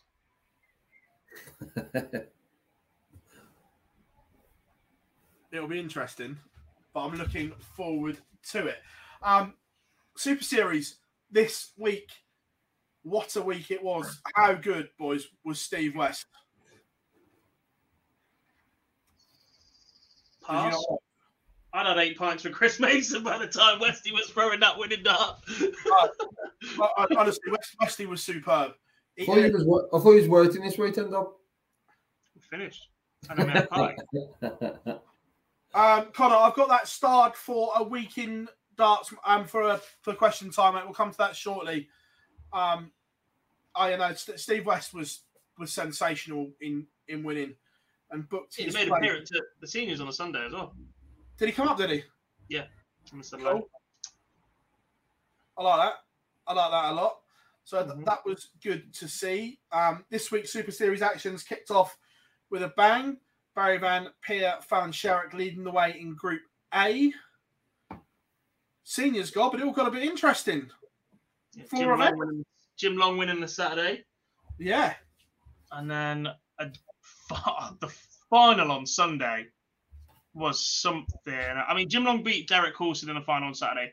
Derek Coulson has been playing some fantastic darts. I think he lost in the semi final of one of the qualifiers in Reading for the Masters. He's ridiculous, and he's a name that a lot of people won't have heard that much. He's, he's been very, very good. Um, just let Jim get out to too big of a lead to start the final. His finishing was beautiful, by the way. Um, the final on Sunday between Robert Thornton and Kevin Painter is one of the best matches I've ever had the pleasure of refereeing. They just kept hitting each other over and over again with big visit after big visit. It swung one way, it went the other. It was superb to watch. And it was played in a really nice atmosphere, plenty of players watching around, lots of respect between the two for each other. Key practice two weeks out from seniors TV event. Mace threw some cracking arrows on the Sunday, didn't quite get going on the Saturday. Missed plenty of doubles in that first game. Um, there was some good runs. Um, who else played pretty well this weekend? Andy Jenkins was very good on the Sunday once again. As after after the weekend changed your mindset on players going deeper, obviously we'll do the preview for Yeovil next week. But has your mindset changed on anyone going deeper now, Dob, after the weekend just? I need to get the draw up now. I hate when I do this. Potentially one or two. I mean, there was no Colin McGarry this weekend. And he still remains leader on the order of merit moving into the match play qualifier as well. So he's still got that buffer. Um, I think given McGarry's absence, Mike Huntley put a lot of pressure on himself, knowing that actually a good run that weekend would put him number one headed into that final qualifying weekend. I can't even find the draw. Um, Trina responded well on the Sunday to losing on the Saturday opening round. That was good to see. Uh, she will play Mace. Painter, tough part of the draw. Dennis Harbour was steady. I don't think so. You know, I, th- I think most are pretty similar to where I had them before. Dennis Harbour played steady. We, haven't seen a lot of Martin Adams recently. Kevin Painter has been a level above what we've seen from John Parton seniors event so far. Was a little bit worried. He went on holiday a couple of weeks ago. Played Modus last week, week before. Was chopping and changing equipment a bit. At one point, he, he must have broke a record for playing with more different sets of flight systems. At one point, he had three different darts in his hand, basically. Um, but steadied the ship, solid set of equipment all day. I think he averaged four average four averages in a row over ninety. Um, wasn't Richie Howson's best weekend on the board? Um, first day run into Jim Long, I think it was game two after beating Kevin Painter game one. That that might have been the wake up call that Painter needed. Um. Richie himself said he probably needs to get off the snooker table a little bit. He caught the bug at the World Championship. Um, Cameron Duff, I think, is an absolute coin toss. Still, Duff winning that week in the Super Series recently. Cameron's been playing in the, the CDC event still. Uh, Thornton looked very regular on the Sunday, struggled a little bit on the Saturday, but TV is where he absolutely comes alive. The lack of McGarry playing this weekend, he might live to regret that, but he's mopping up the vaults over in Ireland. Uh, Taylor against McGeaney. I said it at the last event when McGarry drew him, and I don't think we saw the real McGarry.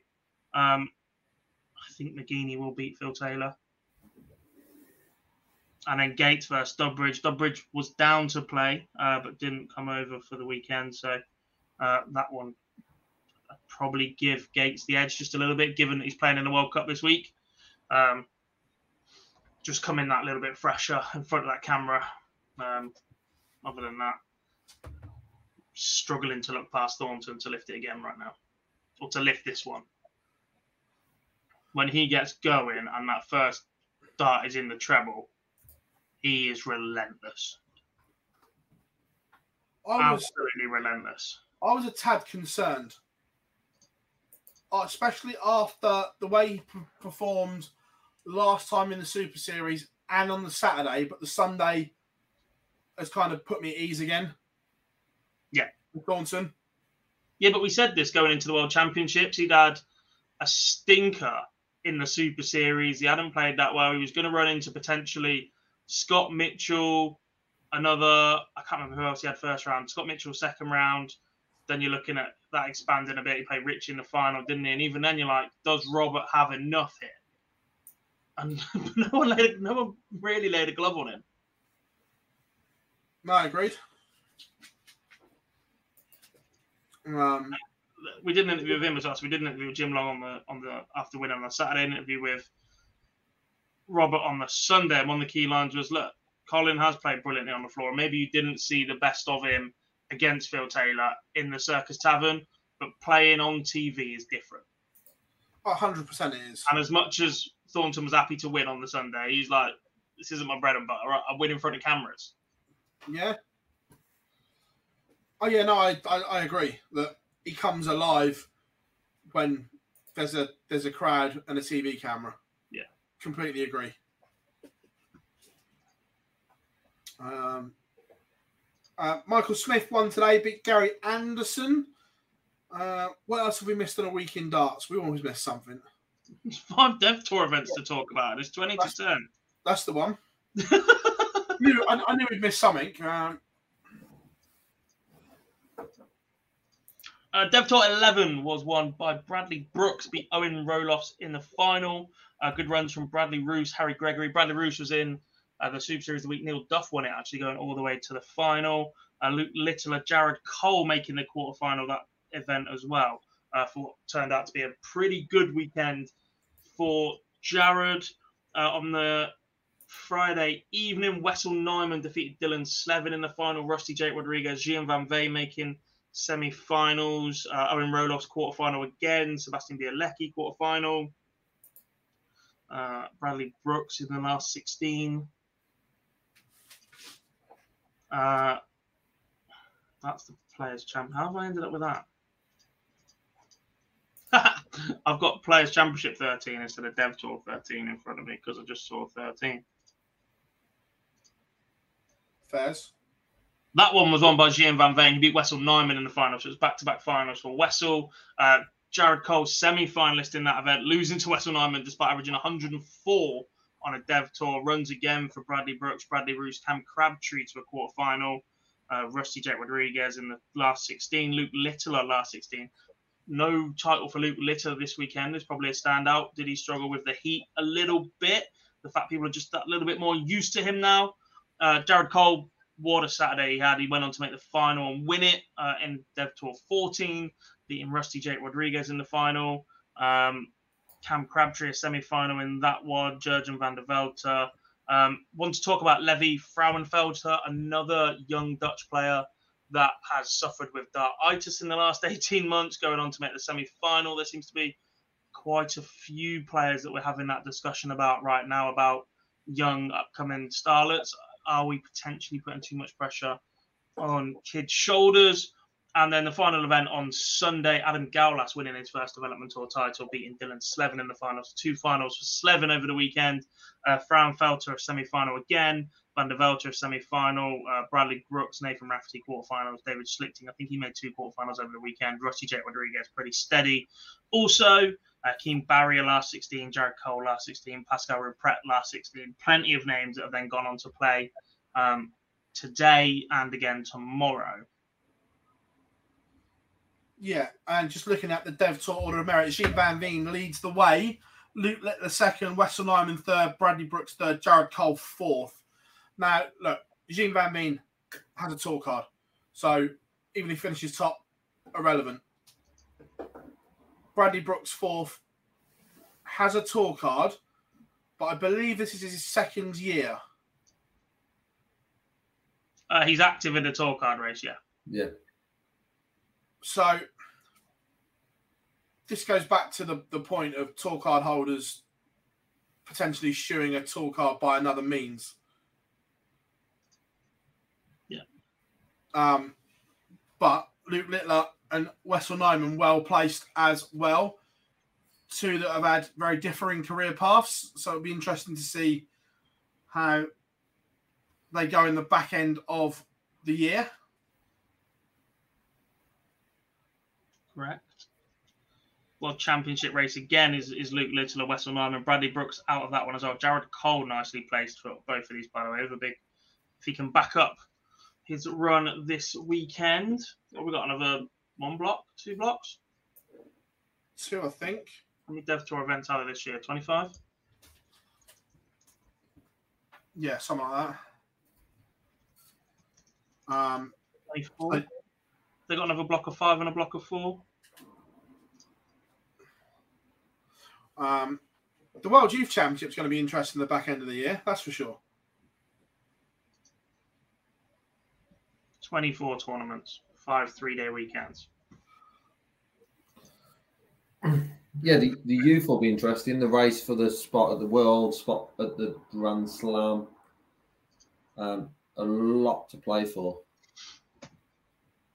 It will, because don't forget the tour card holders that might not be in this conversation that are under the 23 on the first or the- the world final are involved in that as well. So not only do you have the players in this that are, that are playing well at the moment, Gino Van Veen, Luke Littler, Josh Rock will be in that World Youth Championship again to defend it.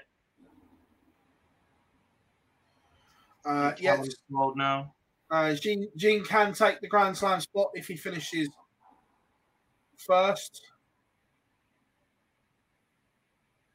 I'm sure that will open up a, another can of worms.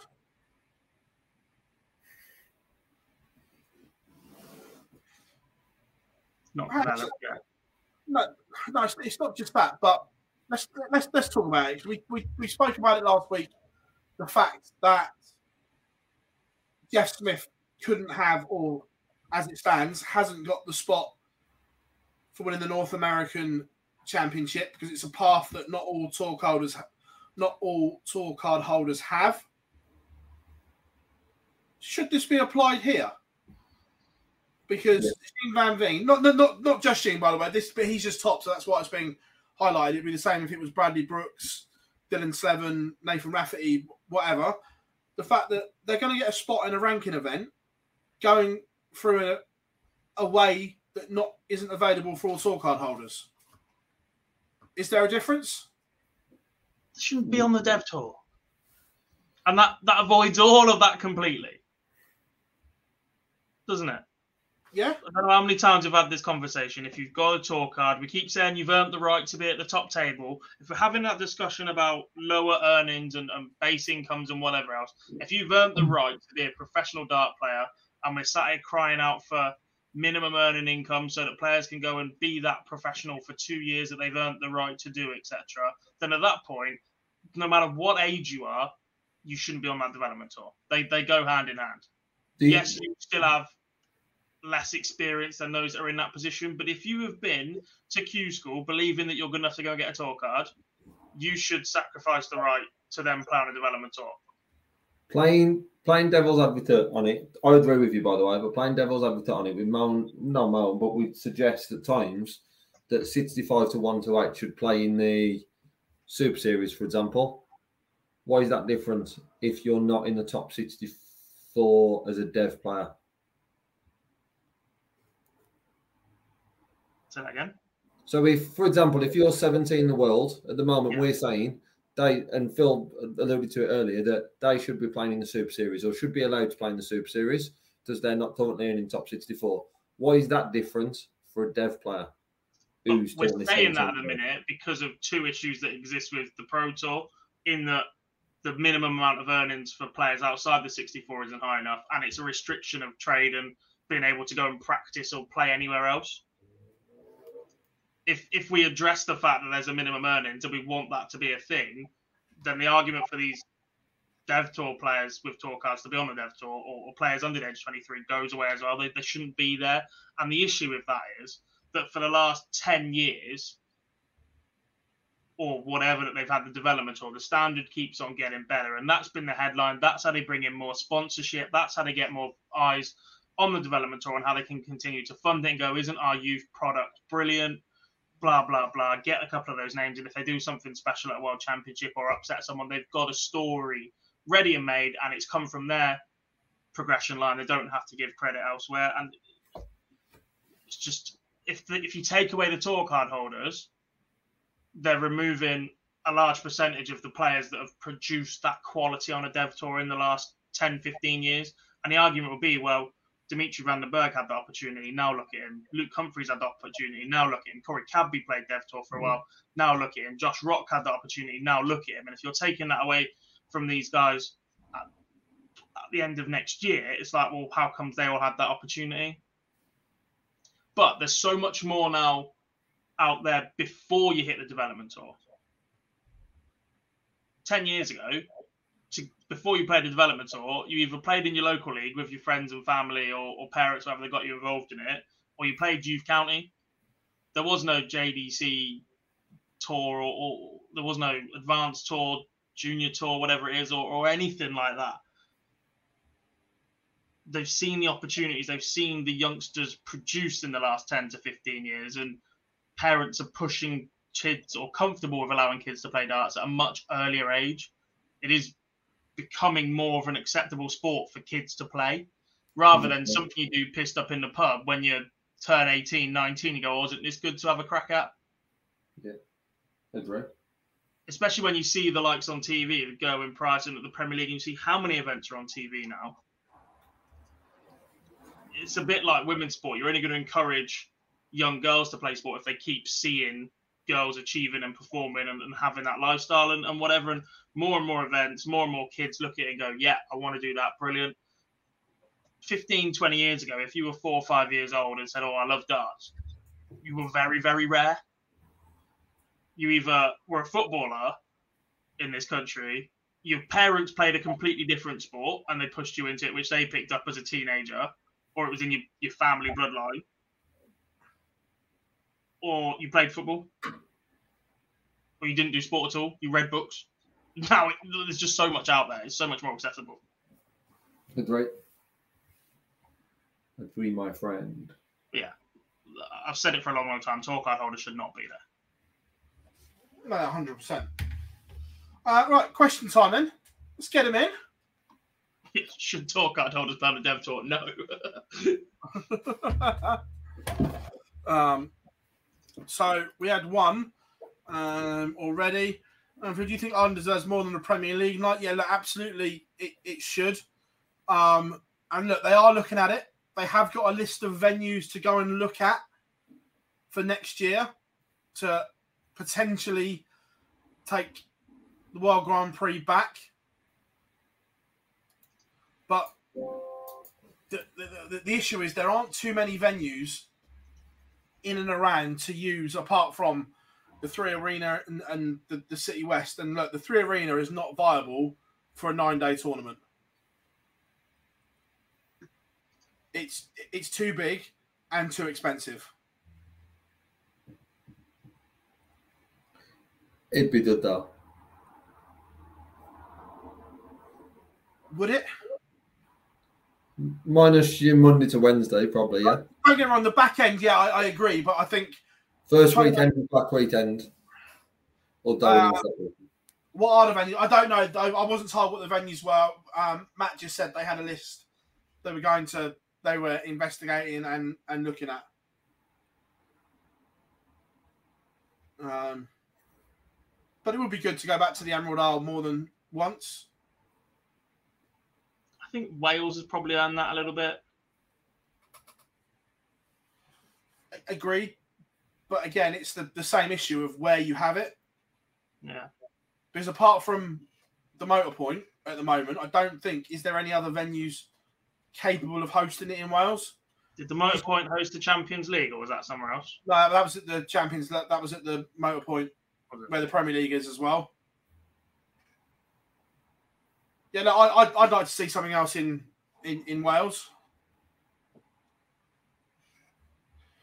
Take the Grand Prix to Belfast, Mace says, yeah, that's an option. I, I don't don't dislike that.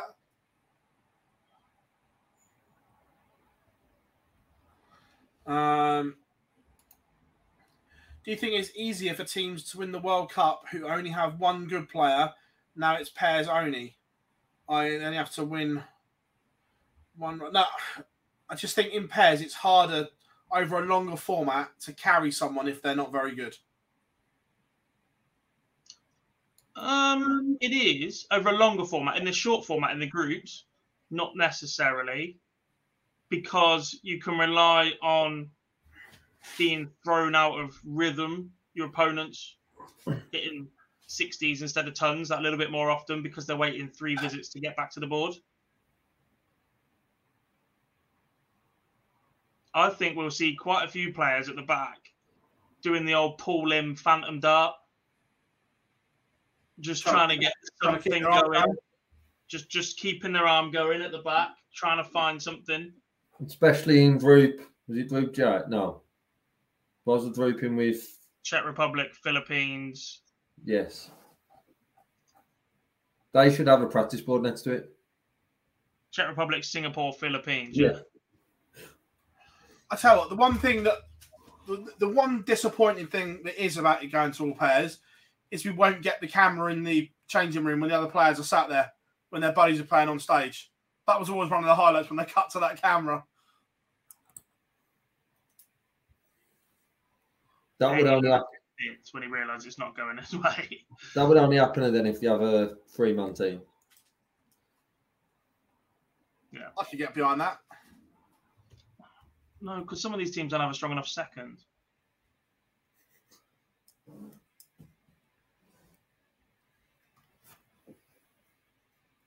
Yeah, you, you you might have to use them. You know, someone to win the team with a Stock Tarson as your number three, don't you? The equivalent of a not. Uh, one quarter final, thank you very much. Uh, but yeah, um, be interesting. So,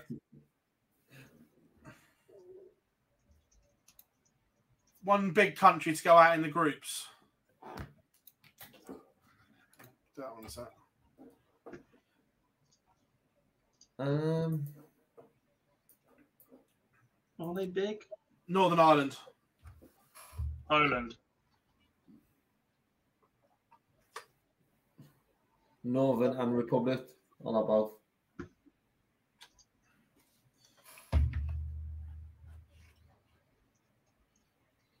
Belgium, a lot of people thinking. Uh, To be fair, I, I- I- out of them all, it is the Chinese, I think, that could upset Belgium. I am really looking forward to seeing Zong Zong. after absolutely ripping up the Chinese Premier League. Finland, steady. So yeah, I'm, I'm, I'm looking forward to seeing the Chinese.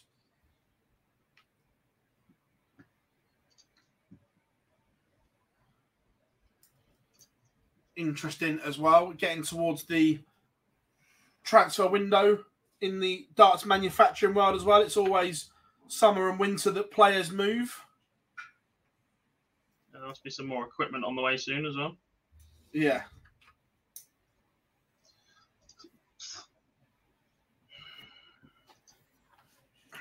This would be tough to have the World Cup as a week long event.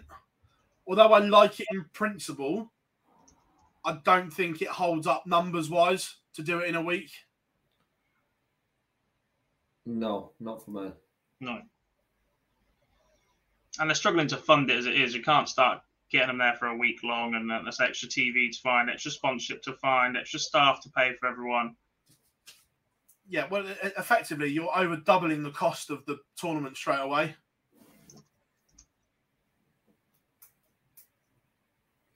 We we asked for doubles. We've got doubles. Let's just stick as it is for now. and slag off the rest of it. Well, the calendar or the event. don't, know, don't know what you're on about, Jamie. She wasn't too scared of upsetting people, 100%. Here we go on our TikTok. Oh Christ! oh, we could have some right fun, couldn't we? We record two right now. Yeah, hundred percent. Uh, Um, no, the World Cup doesn't count towards ranking points. Good. But we, but we said that about the Grand Slam many years ago, and uh, who knows, it could change. Uh, which were the first team to hit a not nine in the pairs. I think Wales for me. Yeah. I think they're the, they're the most complete team.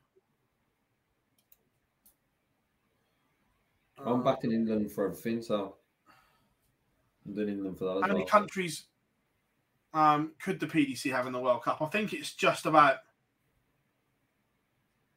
there now. I don't think you can go too much more. Not at the minute. Don't think there's any more in Asia you could go for at the minute. Indonesia, maybe. There's an argument for Brazil, but they didn't go to the qualifier, so that's on them. And let's be fair, they, they, they've had enough freebies over the last five years. Yeah. Um, that's about it, really. Russia, if diplomatic relations ever get resolved. Saudis, if they're paying off. Yeah. Um, so yeah, that's um, that's all good. Right, that is us signing off, everyone. Thank you very much for your continued support. Um, same time, same place next week. Plenty coming up in between. We know you're not here, but Ah, yeah. You laughing at? getting your hair dyed. I'm Um, off for a few weeks. It must be really bad hair dye. The comment. That's the reason we never see the back of your head on these streams.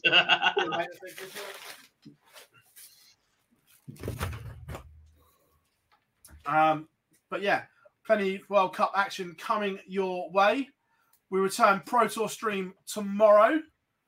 God will be doing the first couple of hours on his own, Then I shall hop on after the Super Series finishes as always. May get another cameo from Fallon. But other than that, boys, it's been splendid. Uh, been Phil Bars, Jack Garwood, Lee Boyce, the Online Darts Live Lounge signing out for another week. And we'll see you all very, very soon. Bye.